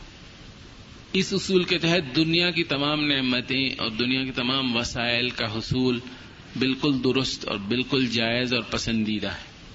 تیسری بات یہ ہے کہ معلم کا اپنا یقین اور اعتماد اور ایمان غیر متزلزل ہونا چاہیے۔ اگر معلم، متعلم کو جو علم فراہم کر رہا ہے، اس پر خود ہی یقین اس کا کمزور ہے، تو پھر وہ یقین متعلم تک منتقل نہیں ہو سکتا۔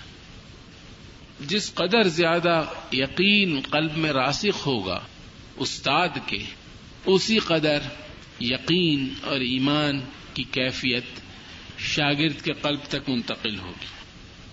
اور چوتھی بات یہ ہے کہ بے تکلف اور بے تصنع اور سادہ انداز ہونا چاہیے۔ معلم کا تمام انبیاء نے جو زبان استعمال کی ہے، وہ ایسی زبان ہے کہ جو ان کے تمام مخاطبوں کی سمجھ میں آتی تھی۔ یہ انبیاء کا ایک درجے معجزہ بھی ہے، لیکن جس حد تک انسان اس اسوے نبوی کی تقلید کر سکیں، اس حد تک کرنی چاہیے۔ جس قدر زبان تکلف تسنو اور عبارت آرائی سے آزاد ہو، اسی قدر اس کا اثر بھی ہوتا ہے اور اس کو عام فہم بھی ہونا چاہیے۔ اور اسی میں بقدر ضرورت بولنا بھی شامل ہے، اسی میں لغو اور لہو سے بچنا بھی شامل ہے۔ لغو الحدیث اور لہو الحدیث، جس کو قرآن میں کہا گیا ہے۔ لغو الحدیث، بیکار بات چیت، جس کا کوئی مقصد اور منشا نہ ہو۔ لہو الحدیث، جو بے مقصد بات چیت ہو، جس کا مقصد محض وقت گزاری ہو اور محض سفلی جذبات کی تسکین ہو۔ ان تمام باتوں سے اجتناب اور صرف ان باتوں کو سامنے رکھنا اور فوقیت دینا اور اس میں سادہ تصن اور تکلف سے آزاد اور عام فہم زبان استعمال کرنا، یہ معلم کی شان ہونی چاہیے۔ انبیاء کرام علیہ السلاۃ والسلام کا جو ایک وصف ہے، وہ غالباً تعلیم کی ایک بہت بڑی اس کو قوت کو اور صلاحیت کو ظاہر کرتا ہے۔ وہ وصف یہ ہے کہ انسانوں کے فہم کے پیمانے مختلف انسانوں کی سوچ بھی مختلف ہے، انسانوں کی نفسیاتی کیفیات بھی مختلف ہیں، علمی سطح بھی مختلف ہے۔ اور کوئی دو انسان سو فیصد ایک دوسرے کے مشابے نہیں ہو کسی اعتبار سے بھی مشابے نہیں۔ جس قدر انسان ایک دوسرے سے مشابے ہیں، اسی قدر ایک دوسرے سے مختلف بھی۔ آپ دیکھ لیجیے، ایک گھر میں ایک خاندان میں، ایک نسل میں، ایک علاقے میں ایک ماں باپ سے پیدا ہونے والے دو بہنیں، دو بھائی ملتے جلتے بھی ہیں اور الگ الگ بھی لہذا معلم کی شان اور معلم المعلمین کی شان یہ تھی کہ ان تمام مختلف رجحانات اور مختلف سطحوں کے انسانوں کو ایسی زبان سے خطاب کیا کہ جو سب کی سمجھ میں آ جائے۔ ہر ایک نے اپنے اپنے ظرف اور صلاحیت کے مطابق اس علم سے، اس رہنمائی سے قصب فیض کیا۔ یہی کوشش اور یہی معیار ایک اسلامی معلم کو اختیار کرنا چاہیے۔ اس کو یہ کوشش نہیں کرنی چاہیے کہ وہ اپنی زبان کو مشکل بنائے یا تصنع اور تکلف کے ساتھ غیر ضروری انداز میں اس کو پیچیدہ اور مشکل بنائے۔ اگر میں نے بنایا ہو تو اللہ تعالیٰ مجھے معاف فرما پانچویں بات یہ ہے کہ جو تعلیم کا مقصد ہے وہ معلم، متعلم دونوں پر واضح ہونا چاہیے۔ بے مقصد تو کوئی چیز بھی پسندیدہ نہیں۔ ہے دیکھیے، ایک لمحہ بھی بے مقصد انسان کو صرف نہیں کرنا چاہیے۔ کوئی نہ کوئی مقصد ضرور ہونا چاہیے۔ چاہے یہ مقصد ہو کہ میں اپنے جسم کو آرام دے رہا ہوں، چاہے یہ مقصد ہو کہ میں کسی کے ساتھ ہنس بول رہا ہوں، اور یہ بھی ایک پسندیدہ چیز ہے، یہ بھی ایک زندگی کا حصہ ہے۔ اور صحیح رخ پر ہے، صحیح مقصد کے لیے۔ اس لیے کہ مومنین کی صفات میں قرآن نے یہ بھی بتایا ہے ولزین اللغو معرضون، جو لغو سے بے مقصد فیوٹائل پرپز لیس پرسوٹ سے بچتے ہیں، اجتناب کرتے ہیں۔ لہذا تعلیم کی ہر سطح پر، ہر قدم پر مقصد تعلیم خود معلم کی نظر میں واضح ہونا چاہیے اور اس کو متعلم کے ذہن میں واضح اور راسخ کر دینا چاہیے۔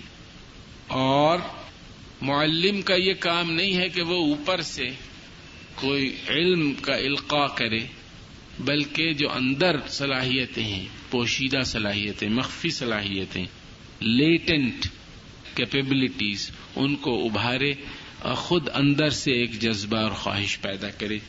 اور اس کے بغیر تعلیم کا عمل ہو بھی نہیں سکتا۔ اس لیے جیسا کہ ایک عالم نے بہت بلیغ الفاظ میں کہا ہے، جتنی زیادہ تلقی ہوگی یعنی ریسپشن اتنا ہی زیادہ القاع ہوگا۔ القاع تو اوپر سے ہوتا ہے، اللہ کی طرف سے ہوتا ہے۔ یہ یادداشت بھی اللہ کی دی ہوئی ہے، یہ فہم بھی اللہ کی دی ہوئی ہے، یہ دانش بھی، یہ عبارتیں بھی، یہ کلام بھی، یہ گفتگو بھی، یہ زبان بھی، ہر چیز۔ تو اگر انسان تعلیم کے عمل میں مشغول ہے اور متعلم نے اپنے ذہن اور دماغ کو سوئچ آف کیا ہوا ہے، تو پھر اس کا القاع رک جاتا ہے۔ کچھ اس طرح کی کیفیت ہے تعلیم کی کہ جس قدر جذبہ اور خواہش اور تڑپ اور امنگ اور دلچسپی سیکھنے والوں میں ہوگی، متعلم میں ہوگی اسی قدر علم میں فروغ اور برکت اور ترقی استاد کے بھی ہوگی۔ ہمیں روز یہ تجربہ ہوتا ہے، ڈاکٹر فرحت صاحبہ اس کی تصدیق کریں گی۔ جن جن کو پڑھانے کا تجربہ ہے، وہ اس کی بآسانی تصدیق کر سکتے ہیں کہ اگر ایسی کوئی کلاس ہو کہ جہاں کوئی سیکھنا ہی نہ چاہتا ہو، تو وہاں کوئی کسی کو کچھ نہیں سکھا سکتا۔ یہ چیز انتہائی ضروری ہے اور اسلامی تصور میں تو بے انتہا ضروری ہے۔ اور اس کا نتیجہ یہ ہونا چاہیے کہ مسلسل سفر طالب علم کا عقلی سے طبعی کی طرف رہے۔ اس سے مراد یہ ہے کہ بہت سے خیالات اور افکار جو ہمیں نئے ملتے ہیں، یا بہت سے رویے جو ہمیں پسندیدہ رویوں کی شکل میں معلم بتاتا ہے۔ تو آغاز میں، ابتدا میں فوری طور پر ذہن اور نفس اس پر عمل کے لیے آمادہ نہیں ہوتا۔ عقلی کنوکشن تو ہوتا ہے۔ اکثر آپ نے یہ سنا ہوگا، کل بھی میں ایک جگہ گیا یہاں گرلز کالج میں، جلسہ تھا تو پرنسپل نے کہا کہ جی سب اچھی باتیں بتاتے ہیں، قرآن بھی بتاتے ہیں، تلقین بھی کرتے ہیں، مگر عمل نہیں ہوتا۔ تو یہ سوال تو ہمیشہ سے اٹھایا گیا، یہ تو کوئی ایسی پریشانی کی بات نہیں ہے۔ یہی تو تعلیم اور تربیت کا سب سے بڑا سوال ہے کہ جو عقلی کنوکشن ہے، میں نے عقلی ذہنی طور پر قبول کر لیا کہ یہ بات درست ہے۔ لیکن میری طبی خواہش بھی وہی بن جائے۔ اس کو عقلی سے طبیعت کی طرف منتقل کرنا کہتے ہیں۔ تو یہ جب ہی ممکن ہے کہ جب استاد مسلسل شاگردوں کے اندر جذبہ اور خواہش اور دلچسپی کو ابھارتا رہے، ظاہر دلچسپی سے جو بات قبول کی جائے گی عکس کی جائے گی اور محبت نصب العین کے ساتھ قوی سے قوی تر ہوتی جائے گی، تب یہ عمل مکمل ہوگا کہ جو عقلی کنوکشنز ہیں انٹلیکچل کنوکشنز وہ پھر طبی خواہشات اور تقوا بھی تو اسی چیز کا نام ہے کہ جو اللہ تعالی کا حکم ہے، وہ میری اپنی خواہش ہو جائے۔ حضور نے فرمایا ایزا سرت کا حسنت کا وساعت کا سید کا فنت میں اگر تمہیں تمہاری اچھائی اچھی لگنے لگے، اس سے دلی خوشی پہنچے کہ اچھا کام کیا۔ دو رکعت نماز پڑھی، صدقہ دیا، قرآن کی تلاوت کی، کسی کی مدد کی۔ اچھا کام ہے، اس پر دل خوش ہو، اندر سے خوش ہو۔ اور کوئی برائی ہو جائے، گناہ کا ارتکاب ہو جائے، غلطی ہو جائے، اس پر اندر سے افسوس ہو دلی افسوس ہو۔ یہی تو تقوا ہے، یہی ایمان کی علامت ہے۔ تو جب یہ پیدا ہو جاتا ہے، تو پھر اللہ کی بندگی اور اس کی اطاعت انسان کی اپنی خواہش بن جاتی ہے۔ جتنی اپنی خواہش بنتی جائے، اتنا ہی تقوی کے اسکیلز میں آدمی ترقی کرتا جاتا ہے۔ تو یہی تعلیم کا مقصد بھی ہونا چاہیے کہ جو عقلی کنوکشنز ہیں، وہ طوی خواہشات کی شکل اختیار کرتے رہے۔ مسلسل تاکہ انسان کی شخصیت کی تشکیل ہو، انسان ٹرانسفارم ہو، بدلے اندر سے جو دماغ اس کو اللہ نے دیا ہے، جو عقل دی ہے۔ جو ہوا سے خمسہ دیے ہیں، وہ سبب بنے، ذریعہ بنے، ٹول اور انسٹرومنٹ بنے، اس کی شخصیت کی تشکیل میں، اس کے رویے کی تبدیلی میں۔ یہ جب ممکن ہے کہ جب عقلی کنوکشنز طوی خواہشات کی شکل اختیار کریں۔ اور ایسا جب ممکن ہے کہ جب تعلیم میں انسان کے اندر کی خواہش کو ابھارا جائے، اس کے اندر کا جو تجسس ہے اور تڑپ ہے، سوچ ہے لگن ہے، دلچسپی ہے، اس کو مسلسل ابھارا جائے اور اس کے لیے تمام ذرائع اختیار کیے جائیں۔ ان ذرائع میں بات چیت کا طریقہ بھی ہو سکتا ہے، سوال جواب کا بھی ہو سکتا ہے، اطلاعی نیریٹو طریقہ بھی ہو سکتا ہے، توضیحی لیکچر کا طریقہ بھی ہو سکتا ہے۔ اور پھر ہر ایک کو اس کی سطح کے مطابق، ہر گروہ کو اس کی علمی سطح کے، اس کے پس منظر کے مطابق، نفسیاتی کیفیت کے مطابق بتایا جائے۔ تاکہ وہ جذبہ اس کو تو غیر مسلم مفکرین نے بھی پہچانا ہے اس بات کی اہمیت کو کہ علم کے حصول میں جب تک دلی خواہش اور جذبہ شامل نہ ہو، ایک بہت بڑے انگریز مفکر گزرے ہیں جنہوں نے کتاب لکھی ہے Aims of Education Alfred Whitehead اگر آپ میں سے کسی نے دیکھی ہو وہ کتاب، تو وہ کہتے ہیں کہ علم کا آغاز ہوتا ہے ایک رومینٹسزم سے، ایک رومانٹک ارج۔ ایک خواہش ہے، ایک ایڈوینچر ہے، ایک دلی شوق ہے، جذبہ ہے، تجسس ہے جاننے کا اور اس کو اپنی گرفت میں لانے کا، جو نامعلوم ہے اس کو معلومات کے دائرے میں لانے کا۔ اس سے تحریک ہوتی ہے اس عمل میں جس کے نتیجے میں آدمی سیکھتا ہے اور سمجھتا ہے۔ اور اگر یہ رومانٹسزم نہ ہو تو ٹھیک ہے، آپ کو کچھ انفارمیشن تو مل جائے گی۔ ممکن ہے آپ کھینچتان کی ڈگری بھی لے لیں۔ اور کہیں جا کے آپ پروفیسر بھی ہو جائیں، میری طرح، لیکن کچھ حاصل نہیں ہوگا۔ پھر یہ میں عرض کر چکا ہوں کل منا اعلی قدر عقولہم، اور ہمارے ہاں علماء نے جو بلاغت کا علم تدوین کیا ہے یعنی زبان کے زبان دانی کے محاسن اور خوبیاں، پیمانے کیا ہیں، اس میں سب سے بڑی بات بنیادی یہی ہے کہ لوگوں کو ان کی عقلی اور ذہنی اور نفسیاتی سطح کے مطابق خطاب کرنا۔ بچوں سے خطاب کچھ اور ہوگا، بڑوں سے کچھ اور ہوگا۔ جن کے پاس علمی سرمایہ بہت زیادہ ہے، ان سے خطاب کی شکل کچھ اور ہوگی۔ جن کا سرمایہ علم کم ہے، ان کے سامنے توضیح، تشریح دوسرے نہج پر ہوگی۔ کہاں مثالوں کی ضرورت ہے؟ کہاں مشق کی ضرورت ہے؟ کہاں یاد دہانی کی ضرورت ہے؟ کہاں تکرار کی ضرورت ہے؟ کہاں تمثیل کی ضرورت ہے، کہاں تشبیح کی ضرورت ہے، تو ہر ایک مخاطب اور متعلم کو اس کے اپنے علمی معیار اور اس کی فکری سطح اور اس کی نفسیاتی کیفیت کے مطابق خطاب کرنا، اس میں ان سب چیزوں کا ادراک شامل ہے۔ جب تک ہم مخاطب کو سمجھیں گے نہیں۔ اب ایسے ہی بہت سے استاد ہیں کہ انہیں دلچسپی نہیں، کون ہیں، آپ کہاں سے آئے ہیں؟ کیا آپ کے اندر خیالات موجزن ہیں۔ کیا جذبات ہیں، کیا خواہشات ہیں، کیا تجسس ہے، کیا چیز آپ کو لائی ہے، اس سے کوئی بحث نہیں۔ آ کے کھڑے ہو کے بولے اور اپنا چلے گئے۔ یہ جو ایک ڈائیورسڈ ڈیٹیچڈ رویہ ہے، جو عموماً مغربی جو سلسلے ہیں تعلیم کے، اس میں یہ ہمیں نظر آتا ہے۔ اس میں جو نتائج ہیں وہ بہت محدود اور ناقص اور نامکمل رہتے ہیں۔ معلم کے اخلاق کی بھی بہت اہمیت ہے کہ معلم کس طرح کا اخلاق برتتا ہے۔ متعلم کے ساتھ خیر خواہی کا میں نے ذکر کیا، نرمی کا رویہ، عفو و درگزر کا رویہ، حوصلہ افزائی کا رویہ۔ حوصلہ افزائی ایک بہت بڑا پیٹرول ہے جو انسان کو بہت قوت فراہم کر دیتا ہے، بہت بڑی طاقت ہے۔ اور حوصلہ شکنی ایک زہر ہے۔ جو انسان کی تمام صلاحیتوں کو فنا کر دیتی۔ انسان کو اگر یہ یقین دلا دیا جائے کہ وہ کر سکتا ہے۔ اور ہمارے ایک استاد کہا کرتے تھے کہ نبوت کے علاوہ ہر کام تم کر سکتے ہو۔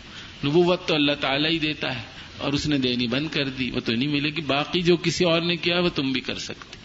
اگر یہ بات آپ بٹھا دیں دل میں شاگرد کے تو بہت کام آسان ہو جاتا۔ ہے لہذا حوصلہ افزائی اور اسی حوصلہ افزائی کا نتیجہ تھا، آپ غور فرمائیے کہ تھوڑی سی مدت میں رسول اللہ صلی اللہ علیہ وسلم صحابہ کو دور دور بھیج دیا کرتے تھے تعلیم دینے کے لیے۔ ایک چراغ سے سینکڑوں، ہزاروں چراغ جلائے جاتے تھے۔ یہ نہیں ہوا کہ صحابہ ہمیشہ ہی مدینے میں رسول اللہ علیہ وسلم کی مجلس میں بیٹھتے رہے ہوں، بلکہ بہت تھوڑے وقت کے بعد ان میں یہ صلاحیت پیدا ہو جاتی تھی، ان کے اندر کی مخفی قوتیں بیدار ہو جاتی تھیں محبت اور ان تمام محرک جذبات سے کام لے کر ان کو اس قابل بنا دیا جاتا تھا کہ وہ دیگر انسانوں کی رہنمائی انجام دیں اور اس میں وہ بہت کامیاب رہے۔ حضور کی زندگی میں ہی جزیرت العرب سے صحابہ کرام نکلے اور دنیا اسلام کا کوئی خطہ آج ایسا نہیں ہے جہاں صحابہ کرام کے نشانات قدم نہ ہوں۔ انڈونیشیا سے لے کر فرانس کے موجودہ سرحدوں تک صحابہ کرام پہنچے۔ چائنا میں صحابہ کرام کے مزارات موجود ہیں، سینٹرل ایشیا میں موجود ہیں، افریقہ کے دور دراز علاقوں میں موجود ہیں۔ اور یہ اسی لیے ممکن ہوا کہ ان کی علمی اور فکری اور اخلاقی اور روحانی تربیت اور تزکیہ اس نہج پر اور اس معیار کا ہو چکا تھا۔ کہ وہ رسول اللہ علیہ وسلم کی علمی میراث کو آگے منتقل کر سکے۔ جو متعلم کے فطری تقاضے ہیں، فطری مسائل ہیں، نفسیاتی الجھنیں ہیں، ان کی رعایت رکھنا، ان کا لحاظ رکھنا، اور بالعموم جو رجحانات ہیں کسی ایک معاشرے میں، کسی ایک خاص ماحول میں، ان کو سامنے رکھ کر بات کرنا، یہ بھی معلم کے لیے اور اس کی تعلیم کو مؤثر بنانے کے لیے ضروری ہے۔ پھر متعلم کا اعتماد ہونا چاہیے۔ آپ کو یہ بھی تجسس ہوگا کہ متعلم کو بھی کچھ کرنا ہے یا صرف معلم ہی کو کرنا متعلم کو بہت کچھ کرنا ہے۔ متعلم کو سب سے پہلے اعتماد ہونا چاہیے۔ اور اعتماد کے نتیجے میں احترام اور محبت کا تعلق ہونا چاہیے۔ اور عزت اور اکرام جیسا کہ میں نے عرض کیا کہ اسلام میں، اسلامی روایت میں باپ سے تشبیح دی گئی ہے۔ باپ ایک فزیکل سینس میں انسان کے وجود کا سبب بنتا ہے۔ اسی طرح انٹلیکچل اور مورل اور اسپریچل سینس میں استاد انسان کی فکری شخصیت کی پیدائش کا سبب بنتا ہے۔ اسی طرح ماں کا جو مقام ہے، تربیت میں اور تزکیے میں، اس بنا پر جیسا کہ ماں باپ کے ساتھ تعلق کا حکم دیا گیا ہے اور محبت کا حکم دیا گیا ہے، اس قدر اس پر زور دیا گیا ہے اور اس قدر اہم کار ثواب ہے کہ حضور نے صلی اللہ علیہ وسلم ہجرت مدینہ سے ایک آدمی کو واپس کر دیا تھا۔ آپ بتائیے، ہجرت سے بڑھ کر کو فضیلت جس سے ہمارا کیلنڈر شروع ہوا۔ جس سے اسلامی تاریخ شروع ہوئی۔ رسول اللہ صلی اللہ علیہ وسلم نے مدینے کی مثالی، ریاست و معاشرہ قائم کیا، امت کی تشکیل کی۔ وہ اہم ترین واقعہ ہجرت اس سے واپس کر دیا۔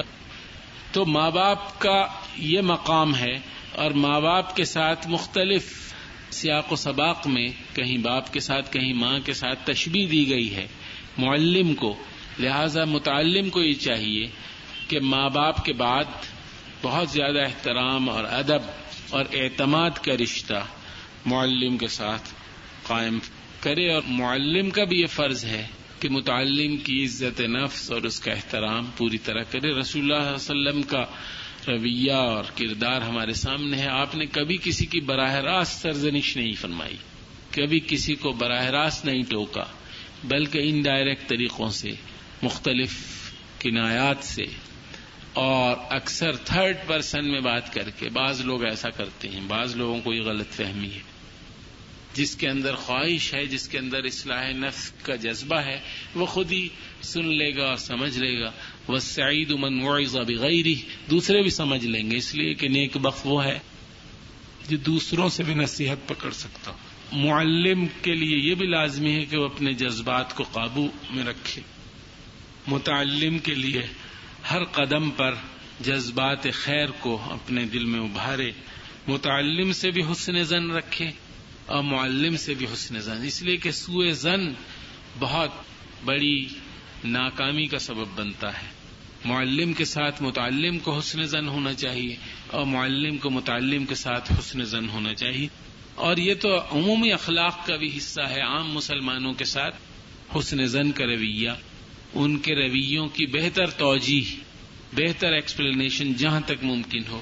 ان بعض الظن اسم بہت سے گمان جو ہیں، وہ گناہ کی تعریف میں آتے ہیں۔ پھر متعلمین کے ساتھ برابری کا برتاؤ اور ان کو کسی صورت میں کم نہ سمجھا جائے۔ اس کی سب سے بڑی مثال جو میرے ذہن میں فوری طور پر آئی وہ یہ کہ آپ غور فرمائیے۔ کہ رسول اللہ صلی اللہ علیہ وسلم کے قائم کردہ معاشرے میں سب سے زیادہ قیمتی اور قابل قدر چیز کیا تھی؟ دین کا یہ علم۔ اور دین کے تمام علوم میں جس پہ دار و مدار تھا، لوگوں کی فلاح اور صلاح اور نجات کا، ان تمام علوم میں سب سے قیمتی اور قابل قدر علم علم قرآن تھا۔ آپ یہ غور کیجیے کہ اس قدر مساوات اور برابری کے ساتھ صحابہ کرام کی جماعت نے اس علم کو تقسیم کیا کہ صحابہ کے بعد جو دوسری نسل آئی، تابعین کی، اس میں ہمیں یہ نظر آتا ہے کہ تمام کے تمام جو علوم قرآن کے ماہرین تھے اور معلمین قرآن تھے، آپ غور فرمائیے کہ ان کا بہت اونچا درجہ تھا۔ ایک ایسا معاشرہ جو دن رات قرآن سیکھنے میں، اس پر عمل کرنے میں اپنی زندگی کو کھپائے ہوئے۔ اور اس کو کوئی اور لگن، کوئی مقصد اس کے سامنے نہیں۔ اور وہ کوئی لمحہ فروگزاشت نہیں کرتا، کوئی موقع فراموش نہیں کرتا، ضائع نہیں کرتا وہ معاشرہ۔ اس کا کوئی فرق اس بات سے کہ کوئی بات معلوم ہو جائے۔ اور سینکڑوں میل کا سفر اختیار کرنے کے لیے تیار رہتے تھے، ایک حدیث سننے کے لیے۔ ایسے معاشرے کی نظر میں علم قرآن کی کیا ویلیو ہو سکتی ہے وہ آپ خود سوچیں۔ ہم اپنے آپ کو نہ دیکھیں۔ اس معاشرے میں جو دوسری نسل آئی، صحابہ کرام رضی اللہ تعالی علیہ مجمعین کے بعد، تابعین کی، اس میں سب کے سب علماء قرآن آزاد کردہ غلام تھے۔ سب کے سب وداؤٹ ایکسپشن اس سے آپ کو پتہ چلتا ہے کہ، ایک تو یہ پتہ چلتا ہے کہ علم فراہم کرنے میں یہ نہیں دیکھا گیا تم کس کے بیٹے ہو۔ تمہارے ابا کی جیب میں کتنے پیسے ہیں؟ آج تو یہ دیکھا جاتا ہے نا، جس کے پاس پیسے ہیں وہ دے، جس کے پاس پیسے نہیں ہیں وہ جائے، وہ بکرات ہو، سکرات ہو، جو مرضی کرے۔ آپ کا معاشرہ یہی ہے، جہاں ہم بیٹھے ہیں، وہاں بالکل یہی اصول جاری ہے۔ جو بالکل شیطانی اور بالکل جاہلانہ غیر اسلامی اصول ہے۔ اس کو کم از کم دل میں ہمیں ضرور برا سمجھنا چاہیے۔ ہم اس کو نہ بدل سکیں۔ تو اس معاشرے میں ہرگز ایسا نہیں تھا۔ اس میں جس قدر اللہ نے کسی انسان کے اندر عقلی فکری استعداد رکھی ہے سمجھنے کی، آگے بڑھنے کی، ترقی کرنے کی، اسی قدر دربار نبوی صلی اللہ علیہ وسلم اور اس دربار کے جو پروانے تھے صحابہ کرام، ان کے سر چشموں سے یہ علوم اور یہ رہنمائی اور یہ روشنی تقسیم ہوئی، جس کا نتیجہ یہ نکلا کہ وہ لوگ جن کے باپ غلام تھے اور وہ آزاد ہوئے تھے۔ ان کو معاشرے میں یہ اسٹیٹس حاصل ہوا کہ وہ آزاد لوگوں کے اساتذہ بن گئے اور اس مقام پر فائز ہو گئے۔ اس سے مسلم معاشرے کی کیفیت کا بھی اندازہ ہو سکتا ہے کہ مواقعات اور مواصلات اور مساوات کی کیا اسپرٹ اور کیا جذبہ اس معاشرے میں کار فرما تھا۔ کیسے یہ صورتحال کس قدر ہماگیر تبدیلی سے گزری۔ پھر معلم کا یہ بھی فرض ہے کہ وہ سوالات کو ویلکم کرے، سوالات کی حوصلہ افزائی کرے، بشرطے کہ وہ ذہانت کے سوالات ہوں۔ سوالات بھی دو قسم کے جہاں ہم یہ کہتے ہیں کہ سوال انتہائی ضروری ہے علم کے فروغ کے لیے۔ اگر سوالات نہ ہوتے تو دنیا میں علم ہو ہی نہیں سکتا تھا۔ انسانوں کے ذہنوں میں جو سوالات اٹھے ہیں اور ان کے جوابات تلاش کرنے کی انسان نے صحیح کی ہے، اسی سے علم کو فروغ ہوا ہے۔ اور سوال اٹھتا ہے تجسس سے، دلچسپی سے۔ لیکن سوال صحیح رخ پر ہونا چاہیے، جیسا کہ ہم نے آغاز میں عرض کیا، پورا تعلیمی جو عمل ہے، پروسیس ہے، وہ مقصد سے جڑا ہوا ہے۔ اور مقصد اگر ذہن میں واضح ہوگا تو سوال صحیح رخ پر ہوگا۔ ورنہ وہ امام وہ حنیفہ کا واقعہ یاد آتا ہے کہ ایک صاحب ان کی مجلس میں حاضر ہوا کرتے تھے اور پہلے تو کسی پہ دروازہ بند نہیں کیا جاتا تھا۔ جس درجے کا بھی آدمی ہو تو وہ آتا تھا، بڑی عقیدت سے بیٹھا رہتا تھا۔ تو امام صاحب نے ایک دن اس سے کہا، بھائی، کچھ پوچھا بھی کرو، اس سے علم میں اضافہ ہوتا ہے۔ تو اگلے دن اس نے یہ تہیہ کیا کہ میں سوال کروں گا۔ تو انہوں نے کہا کہ جب سورج غروب ہو جائے تو مغرب کی نماز پڑھ لینی چاہیے۔ تو انہوں نے کہا جی ہاتھ اٹھائی دی انہوں نے کہا ہاں آج آپ سوال کرنے والے ہیں کیجیے ضرور۔ انہوں نے کہا، اگر نہ ہو غروب تو تو اس طرح کے سوالات نہ ہوں۔ پھر اسلام نے ہمیں یہ بھی بتایا ہے کہ تعلیم اور تربیت، اس میں سوال پیدا ہوتا ہے کہ کیا انسان تعلیم و تربیت سے بدلا جا سکتا ہے؟ یہ بھی بہت اہم سوال ہے جس پہ بڑے بڑے فلاسفہ مفکرین نے بحثیں کی ہیں۔ کیا واقعی انسان تعلیم و تربیت سے بدل سکتا ہے؟ اس کے رویے، اس کے تعصبات، اس کی تنگ نظریاں، اس کی خود غرضیاں۔ کیا اخلاق کی بہتری اور روحانی ترقی اور عروج اور محاسن اور مکارم اور فضائل میں بدل سکتی ہیں، یقیناً بدل سکتی ہیں۔ اس لیے سب سے پہلی بات تو یہ ہے کہ لا یکلف اللہ نفسا اللہ وسعها اللہ کسی کو کسی ذمہ داری کا پابند نہیں بناتا، مگر اس کا جو اس کی وسعت میں ہے، اس کے بس میں ہے۔ لہذا انسان کو اللہ نے پابند کیا ہے۔ خیر کی طرف جانے کا، اچھائی کی طرف جانے کا تو ہر وقت انسان جا سکتا ہے۔ اور تاریخ اس کی گواہ ہے۔ انسانوں کی زندگیوں میں کیا کیا تبدیلیاں آئی ہیں۔ اور پھر ایک بڑے مشہور شاعر اور بڑے بزرگ گزرے ہیں، آپ نے نام سنا ہوگا، حضرت امام بوسیری رحمت اللہ علیہ، جن کا قصیدہ بردا کے نام سے مشہور ہے۔ قصیدہ بردا کے نام سے دو قصیدے مشہور ہیں۔ ایک قصیدہ حضرت کعب نے زہیر نے رسول اللہ صلی اللہ علیہ وسلم کی شان میں آپ کی خدمت میں پیش کیا تھا تو آپ نے اس پر انعام کے طور پر اپنی چادر ان کو عطا فرمائی تھی۔ بردا عربی میں چادر کو کہتے ہیں۔ دوسرا قصیدہ بردا مشہور ہے، امام بوسیری کا۔ یہ بھی حضور کی شان میں نعتیہ قصیدہ اس کا ایک بڑا بلیغ شعر ہے وہ نفس کا طفلی ان تحمل ہوں شب حب و ان تفتم ہو انفتمی انسان کا نفس بچے کی طرح ہے۔ اگر اس کا دودھ نہ چھڑایا جائے تو ساری عمر دودھ پیتا رہے گا۔ آپ نے دیکھا ہوگا بچے کا جب دودھ چھڑاتے ہیں تو روتا ہے، اسے تکلیف ہوتی ہے۔ اچھا نہیں لگتا، عادت چھڑائی جاتی ہے۔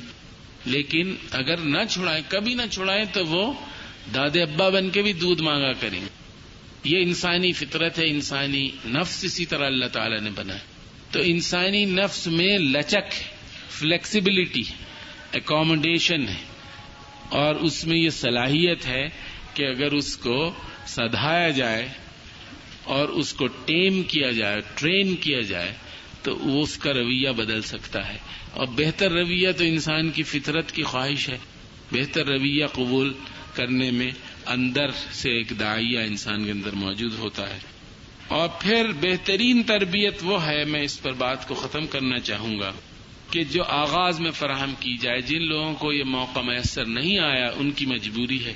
لیکن جن کو یہ میسر آیا ہے کہ وہ اپنی اولاد کو آغاز ہی میں کوشش کرنی چاہیے کہ جس قدر ابتدا میں یہ ویژن اور یہ مقصد یہ نصب العین اور یہ محبت اور یہ وابستگی اللہ کے ساتھ اور تعلق امبائب کر دیا جائے، ٹرانسمٹ کر دیا جائے۔ امپلانٹ کر دیا جائے، یہ درخت لگا دیا جائے ایمان کا۔ اسی قدر بہتر ہے۔ واخر دعوانا الحمد لله رب العالمين سوال یہ کیا استاد کے ساتھ مسافہ کرنا اس کی بے ادبی میں شمار ہوتا ہے۔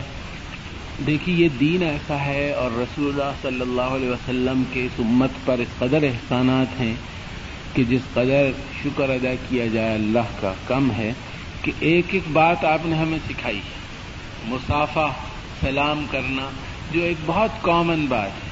اور ہر تہذیب، ہر معاشرے میں کوئی نہ کوئی انداز اس کا اختیار کیا جاتا ہے گریٹنگ کا، سلام کرنے کا۔ ہمارے ہاں بھی اس کے بڑی تفصیلی احکام موجود ہیں، ہدایات موجود ہیں۔ اور یہ بتایا گیا کہ کس موقع پر کون سلام میں پہل کرے، چھوٹا بڑے کو کرے، جو کمرے میں داخل ہو وہ پہل کرے۔ ایک آدمی جواب دے دے، کافی ہے۔ ضروری نہیں کہ پورا کا پورا ریوڑ جواب دے۔ اور ایک شور مچے ایک آدمی کا جواب کافی ہے۔ جو سوار ہے، سوار ہو کے گزر رہا ہے، تو جو کھڑا ہوا ہے، سوار کی ذمہ داری ہے کہ وہ سلام کرے۔ اور جب کوئی شخص عبادت میں مشغول ہے، نماز میں مشغول ہے، سلام نہ کیا جائے، کوئی شخص کسی بہت اہم کام میں مصروف ہے، اس کو سلام کر کے ڈسٹرب نہ کیا جائے۔ حتیٰ کہ یہ تک حکم ہے کہ کھانا اگر کھا رہے ہیں تو سلام نہ کریں ممکن ہے جلدی سے جواب دے گا تو لقمہ پھنس جائے گا، ممکن ہے وہ کہیں اور پہنچ جائے۔ تو آپ دیکھیے کیسی کیسی نازک باتوں کا لحاظ۔ لہذا استاد کے ساتھ مسافہ کرنا ادب بھی ہو سکتا ہے، بے ادبی بھی ہو سکتا ہے سچویشن پر ہے۔ استاد فارغ بیٹھا ہے اور کسی کام میں مشغول نہیں ہے، ضرور مسافہ کیجیے اور میرے ساتھ تو اکثر یہ ہوتا ہے کہ لائبریری میں ایک کتاب ادھر کھولی، اس کو ہاتھ سے صفا اس کا رکھا۔ اور ایک کتاب یہاں کھولی، ایک ڈکشنری کھولی اور ایک کاغذ پہ لکھ رہا ہوں اور مشغول ہوں اور کوئی شاگرد صاحب آ گیا السلام علیکم کبھی کبھی میں بہت گستاخی بھی کرتا ہوں کہ بھائی ادب اور تمیز بھی سیکھو، یہ جو سلام ہے مسافہ اس کے کچھ آداب بھی۔ مقصد اس میں کیا میسج کیا ہے؟ مقصد یہ کہ ساری ایکٹیویٹی بیکار ہے، فضول اور لغو ہے۔ یہ سب تلپٹ کرو جو تم نے ڈیڑھ گھنٹے میں تلاش کیا ہے۔ اور چھوڑو اس کار ابس کو۔ اسلام انسانوں کو جس رویے کی تلقین کرتا ہے وہ بڑا معقول رویہ ہے۔ اسلام انسانوں کو اسٹوپڈ آدمی نہیں بنانا چاہے لہذا مسافہ کرنا بے ادبی ہوگی اگر ایسی کوئی صورت حال ہو۔ عبادت میں مشغول ہے، تلاوت میں مشغول ہے تو سلام نہیں کیا جائے گا۔ حضر قیاس اس کے آداب موجود ہیں۔ معلوم استاد شاگرد پر کس حد تک سختی کر سکتا ہے؟ یہ یقین ہو اس کو کہ سختی سے اس کا بھلا ہوگا۔ یہ بھی سچویشن پر علماء نے کہا ہے ورب الیتیم لتعزیبی سی ادیب حسنا کسی یتیم کو مارنا اگر دل میں یہ ہو کہ اس کو تکلیف ہو تو بہت بڑا گناہ ہے۔ اور اگر تعدیب مقصد ہو کہ یہ اس رویے سے باز رہے تو یہ نیکی ہے۔ ایک یتیم بچہ ہے، بجلی کی طرف جا رہا ہے، پانی کی طرف جا رہا ہے، خطرے کی طرف جا رہا ہے، سڑک پہ نکل رہا ہے، رسک لے رہا ہے۔ اور میں اس جذبے سے مارتا ہوں کہ یہ اس کو یاد رکھے گا اور آئندہ اس غلطی کو نہیں کرے گا۔ اس کے لاشور میں بیٹھ جائے گا کہ ایسا کام کروں گا تو مجھ پہ سختی آئے گی۔ اس جذبے سے مارنا نیکی ہے۔ اور اگر دل میں نفرت ہو یا دل میں تکلیف پہنچانا ہو تو بدی۔ تو کنٹیکس کے مطابق ہر چیز کا حکم۔ معلم کی کردار فرائض پر تو آپ نے کافی روشنی ڈالی۔ متعلم کے بارے میں بھی کچھ بتائیے استاد کے حقوق علم سیکھنے کے آداب کیا ہیں؟ متعلم کردار کیسا ہو؟ اس کے اندر ان کی روح سرایت کر جائے؟ کچھ اگر ذہن پر تھوڑا سا زور ڈالا جائے تو وہ واضح ہو جائے گا۔ کیونکہ جب میں نے عرض کیا معلم کا، تو اسی کی روشنی میں متعلم کا۔ ظاہر بات ہے، اگر خیر خواہی اس کے لیے ضروری ہے تو اس کے لیے کیوں ضروری نہیں؟ میں کچھ عرض کرتا لیکن کیونکہ وقت تنگ ہو گیا، اس لیے میں نے اس کو چھوڑ دیا۔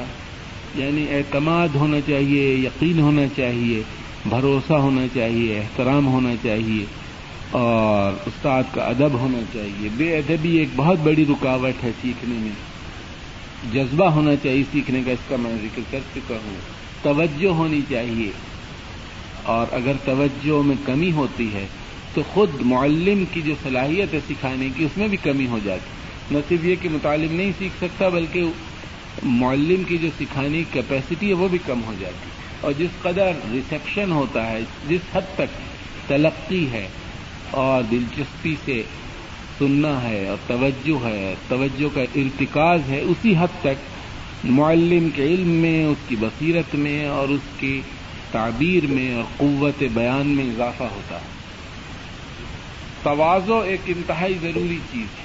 یہ سب سے بڑھ کر متعلم کے لیے شرط ہے اور یہ ہر ایک کو لکھ لینی چاہیے کہ توازو سے مراد ہے اپنے کو کم علم سمجھنا۔ علم ایک ایسی چیز ہے کہ علم کے لیے جتنی لالچ کریں کم ہے۔ باقی چیزوں کے لیے لالچ نہیں کرنی چاہیے، لیکن علم کے لیے انسان کو لالچی ہونا چاہیے اور متوازے ہونا چاہیے، اپنے کو کم علم سمجھے۔ اور پھر علم کا جو سرمایہ ہے، اس کو وہ ہر چیز سے بڑھ کر سمجھے اس تعلیم کے عمل کے دوران جب وہ اس میں انوالوڈ ہے، تو اس کو پورے یقین اور ایمان کے ساتھ، دل کی گہرائیوں سے اس علم کے سرمایہ کو قابل قدر سمجھنا چاہیے۔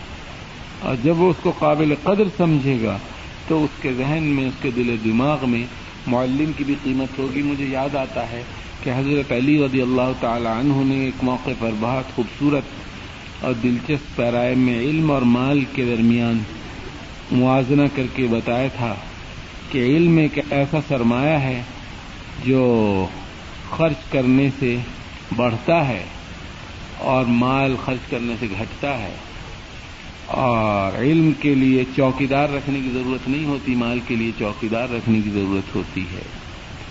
اور علم رکھنے والے کے دوست زیادہ ہوتے ہیں، مال رکھنے والے کے حاصل اور دشمن زیادہ ہوتے ہیں۔ علم رکھنے والے کی زندگی کی لوگ دعا کرتے ہیں کہ اس کی زندگی میں اضافہ ہو۔ مال رکھنے والے کی اکثر زندگی میں اختصار کی دعا کرتے ہیں۔ لہذا جب علم متعلم کی نظر میں ایک بہت قابل فخر اور قابل قدر ان ویلیوبل سرمایہ ہوگا۔ تو پھر اس کے نتیجے میں جس ذریعے سے وہ علم حاصل ہوگا یعنی استاد اس کی بھی قدر ہوگی کیا استاد سے اپنے ذاتی مسئلے پر بات ہو سکتی ہے؟ اگر اس کے بعد وقت ہے تو ضرور کیجیے یہ نہیں کہ صاحب استاد مشغول ہے، اس کا ذہن الجھا ہوا ہے، وہ اپنے کسی کام میں مصروف ہے اور آپ نے جا کر یہ سب چھوڑو۔ تم یہ بتاؤ کہ میں رات کو کھانے میں کیا پکایا؟ کیونکہ اگر میں گوشت زیادہ پکاتی ہوں تو اس سے مجھے مسائل ہو جاتے ہیں۔ تو میرے لیے ایک مناسب مینیو آپ تجویز کر دیں۔ شعر بسری کی تکمیل یہ ہے وہ نفس کا طفلی ان تحمل ہو استاد اور شاگرد کے درمیان بے تکلفی کی کیا لمٹس ہیں؟ کچھ چیزیں ایسی ہوتی ہیں کہ وہ ہر عاقل آدمی سمجھ سکتا ہے اور بے عقل آدمی چاہے آپ دس لیکچر دیں نہیں سمجھ سکتے۔ ایک بہت بڑے عالم اور مجتہد گزرے حضرت امام ابن تیمیہ۔ انہوں نے ایک کتاب لکھی ہے، الرد علی المنطقیین، جس میں یونانیوں کی جو ریشنل سائنسز ہیں اور لاجک ہے، اس کا رد کیا ہے، اس کی بنیادوں کو انہوں نے تہس نہس کر کے بتایا کہ اس کی کوئی بنیاد نہیں ہے اور کوئی مستند حیثیت نہیں۔ اس کا پہلا جملہ یاد رکھنے قابل ہے، انہوں نے فرمایا کہ علم منطق ایسا علم ہے کہ عقل مند کو اس کی ضرورت نہیں اور جاہل آدمی اس کو سمجھ نہیں سکتا۔ تو اب میں کیا بتاؤں کہ بے تکلفی کی کیا لمٹس ہونی چاہیے؟ معلم کو دوسروں کے ذہنی معیار کے مطابق بات کرنی چاہیے، یہ درس و تدیس کبھی کبھار کی ملاقات میں آسان ہے، لیکن علم سے محبت رکھنے والوں کو عالموں کی صحبت اچھی رکھتی ہے۔ اور غیر علمی قسم کے لوگوں میں بیٹھنے سے اکتاحت محسوس ہوتی ہے، کیا یہ تکبر میں آتا ہے؟ میرے خیال میں نہیں آتا۔ صحبت صالح کو قبول کرنا اور صحبت طالح سے بچنا، یہ اصل میں اس رویے سے بیزاری ہے، اس انسان سے بیزاری نہیں ہے۔ انسانوں کو برا نہیں سمجھنا چاہیے، دل میں دعا کر دینی چاہیے۔ اگر دل میں تکبر کا جذبہ پیدا ہو، شیطان تو بہکانے کے لیے موجود ہے کہ ہم اس سے افضل ہیں، ہم بہتر کام میں مصروف ہیں۔ اگر یہ خیال آئے تو اس کو جھٹک دینا چاہیے، اس کے لیے دعا کرنی چاہیے اور اپنے ذہن کو تکبر سے بچانے کی فکر کرنی چاہیے۔ اچھے استاد کی صحبت میں رہ کر علم، عمل، ایمان کا جو لیول ہوتا ہے اس مجلس سے باہر وہ باقی نہیں رہتا، دوبارہ صحبت میں واپس آ جانا چاہیے۔ استاد کا حق میرے خیال میں ادا نہیں کیا جا سکتا، اس میں ہے کہ کیسے ادا کیا جا سکتا ہے۔ میرے خیال میں ماں باپ کا بھی حق ادا نہیں کیا جا سکتا۔ استاد بھی چونکہ اسی کا ایک پرتو ہے، شاید اس زندگی میں تو ممکن نہیں ہے، آخرت میں اللہ تعالی سے دعا کرنی چاہیے کہ اس کو اجر دے۔ Does any man ever reach the level where his action are a complete reflection of his conviction if not then how anyone be a teacher it can never reach a perfection level but yet the struggle has to continue جتنے بھی انسان کے نصب العین ہیں نا، دیکھیے، بڑا لطیف نقطہ ہے اور بہت ہی انٹیلیجنٹ سوال ہے۔ وہ نصب العین اگر امرود اور مالٹے کی طرح میرے ہاتھ میں آ جائے اور میں کھا لوں، تو اس کے بعد کیا کروں؟ نصب العین تو بائی ڈیفینیشن وہ ہے کہ اس تک سفر، اس تک جد و جہد اور کوشش مسلسل جاری رہے، ہمیشہ۔ لہذا پیمانہ بہت اونچا ہونا چاہیے۔ انسان جس قدر اونچا نصب العین اس زندگی میں اختیار کرے گا، اسی قدر اس کو ترقی اور عروج مسلسل نصیب ہوگا۔ اور جس قدر نصب العین لوگوں کے محدود بھی ہوتے ہیں۔ کسی کا نصب العین ہے ایک مکان بنا لوں، کسی کا نصب العین ہے، کوئی عہدہ منصب مل جائے، کسی کا نصب العین ہے، کسی سے شادی ہو جائے، کسی کا کچھ نصب العین ہے، کسی کا کچھ ہے۔ ایسے بھی تو ہیں دنیا میں لوگ۔ تجارت میں فروغ ہو جائے، بینک بیلنس بڑھ جائے بالا حاضل قیاس لہذا جو نصب العین ہے جس قدر اعلی ہوگا، اسی قدر انسان ترقی کر سکے گا. تو میں آپ سے متفق ہوں کہ کوئی teacher other than the prophet can ever reach a perfection level beyond which there is no higher level یہ ممکن نہیں ہے۔ اور اس سے آپ کو یہ بھی اشارہ ملتا ہے کہ علم بھی تو ایک ریلیٹو چیز ہے۔ فوق کلزی علم علیم علم میں بھی کون سا درجہ آتا ہے کہ جب ہم کہیں اب مزید کی ضرورت نہیں۔ جس دن یہ آیا، آپ کو فوراً جوہلا کی صف میں شامل ہونا پڑے گا۔ اگر کبھی دماغ میں یہ فطور آ جائے کہ اب تو اتنا علم آ گیا کہ مزید کی ضرورت نہیں۔ میں نے ایسا کیا نا کہ علم کے متعلق بہت حریص ہونا چاہیے اور کیوریس ہونا چاہیے انکوزیٹو ہونا چاہیے۔ اور فطرت انسانی بھی یہ ہے۔ لہذا نہ صرف یہ کہ علم کے حصول میں کبھی کوئی اسٹیج ایسا نہیں آ سکتا کہ جب مزید علم کی ضرورت نہ ہو۔ اسی طرح معلم کا جو کردار ہے، اس کا جو کمال ہے، اس کا جو جمال ہے، اس کا جو مرتبہ ہے، اس مرتبے میں جو فروغ ہے، ترقی ہے، عروج ہے، اس کی بھی کوئی انتہا نہیں۔ Is it right for a student to try and apply an action upon himself when he is not yet convinced of it? This happens often in religious education. دیکھیے دینی علم جو ہے اس کا آغاز اس سے ہوتا ہے کہ یہ علم ایک مستند ذریعے سے آیا ہے اللہ تعالی کی جانب سے اس علم کا القاع اس ہدایت کا نزول انسانوں کے ہادی اور رہنما جناب محمد الرسول اللہ صلی اللہ علیہ وسلم پر ہوا ہے۔ لہذا یہ علم جو ہے، یہ یقیناً میری فلاح و صلاح کا ضامین ہے۔ یہ ایک انٹلیکچل کنوکشن ہو سکتا ہے۔ اور طبیعت جو ہے، خواہشات، جذبات، سوچ، یہ رفتہ رفتہ خود بخود اس کے تابع ہو جائیں گی۔ لہذا کنوکشن اگر مکمل نہ بھی ہو، تو بھی عمل کرنا چاہیے۔ کیونکہ اس عمل میں ایک برکت، اللہ تعالیٰ نے ان رویوں میں بھی تو برکت رکھی ہے۔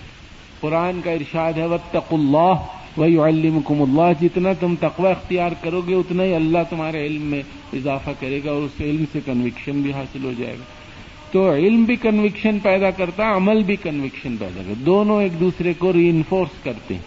لہذا my advice would be that even if you are not wholly convinced اور partially convinced of something then you must apply in your life and through that application you will grow in higher levels of conviction. You said that Western teaching techniques have a coldness and detachment which is a negative aspect of their education and such techniques are prevalent in the West. If what you say is true, then why is there such power in the education imparted by the Western educational system?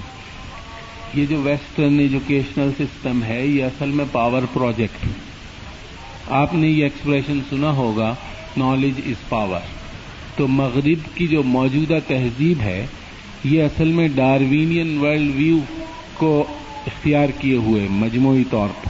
اور Darwinian world view یہ ہے کہ انسان کو کسی خالق نے پیدا نہیں کیا، وہ یہاں اپنی قوت کے زور پر خود ہی آ گیا ہے۔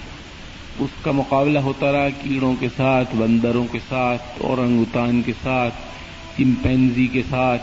اور اس سب کے اسٹرگل کے نتیجے میں ایک اسٹیج پہ انسان حضرت آدم وجود میں آ گئے نعوذ باللہ۔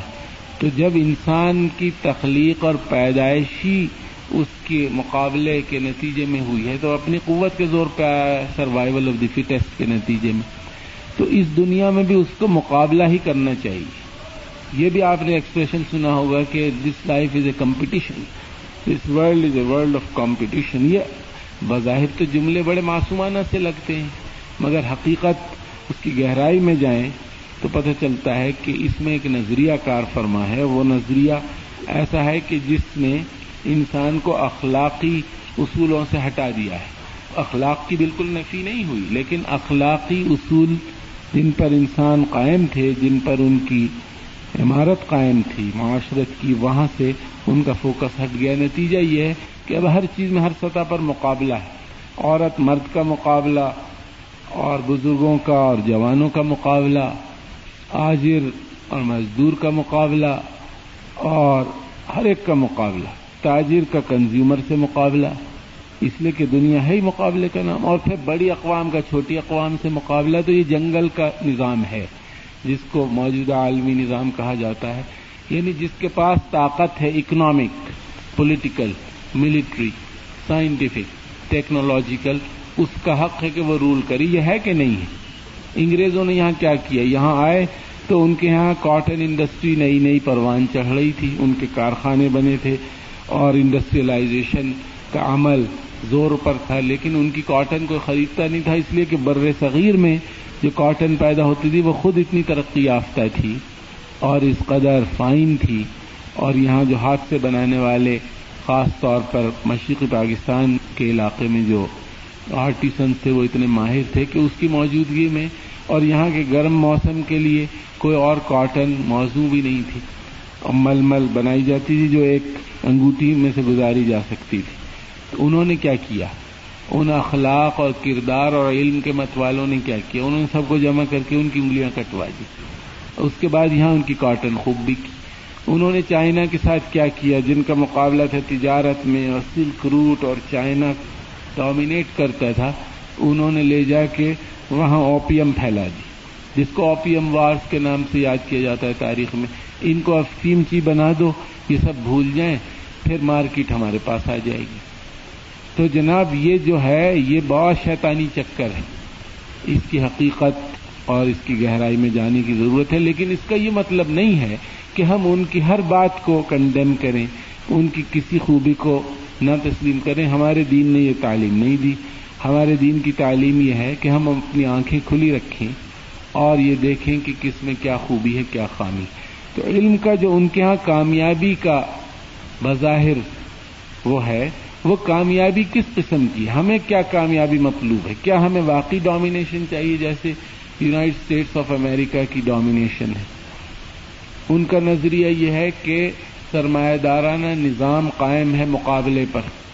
جو مقابلے میں آگے بڑھ جائے گا، اسے کامیاب ہونا چاہیے۔ نظریہ تو یہ ہے۔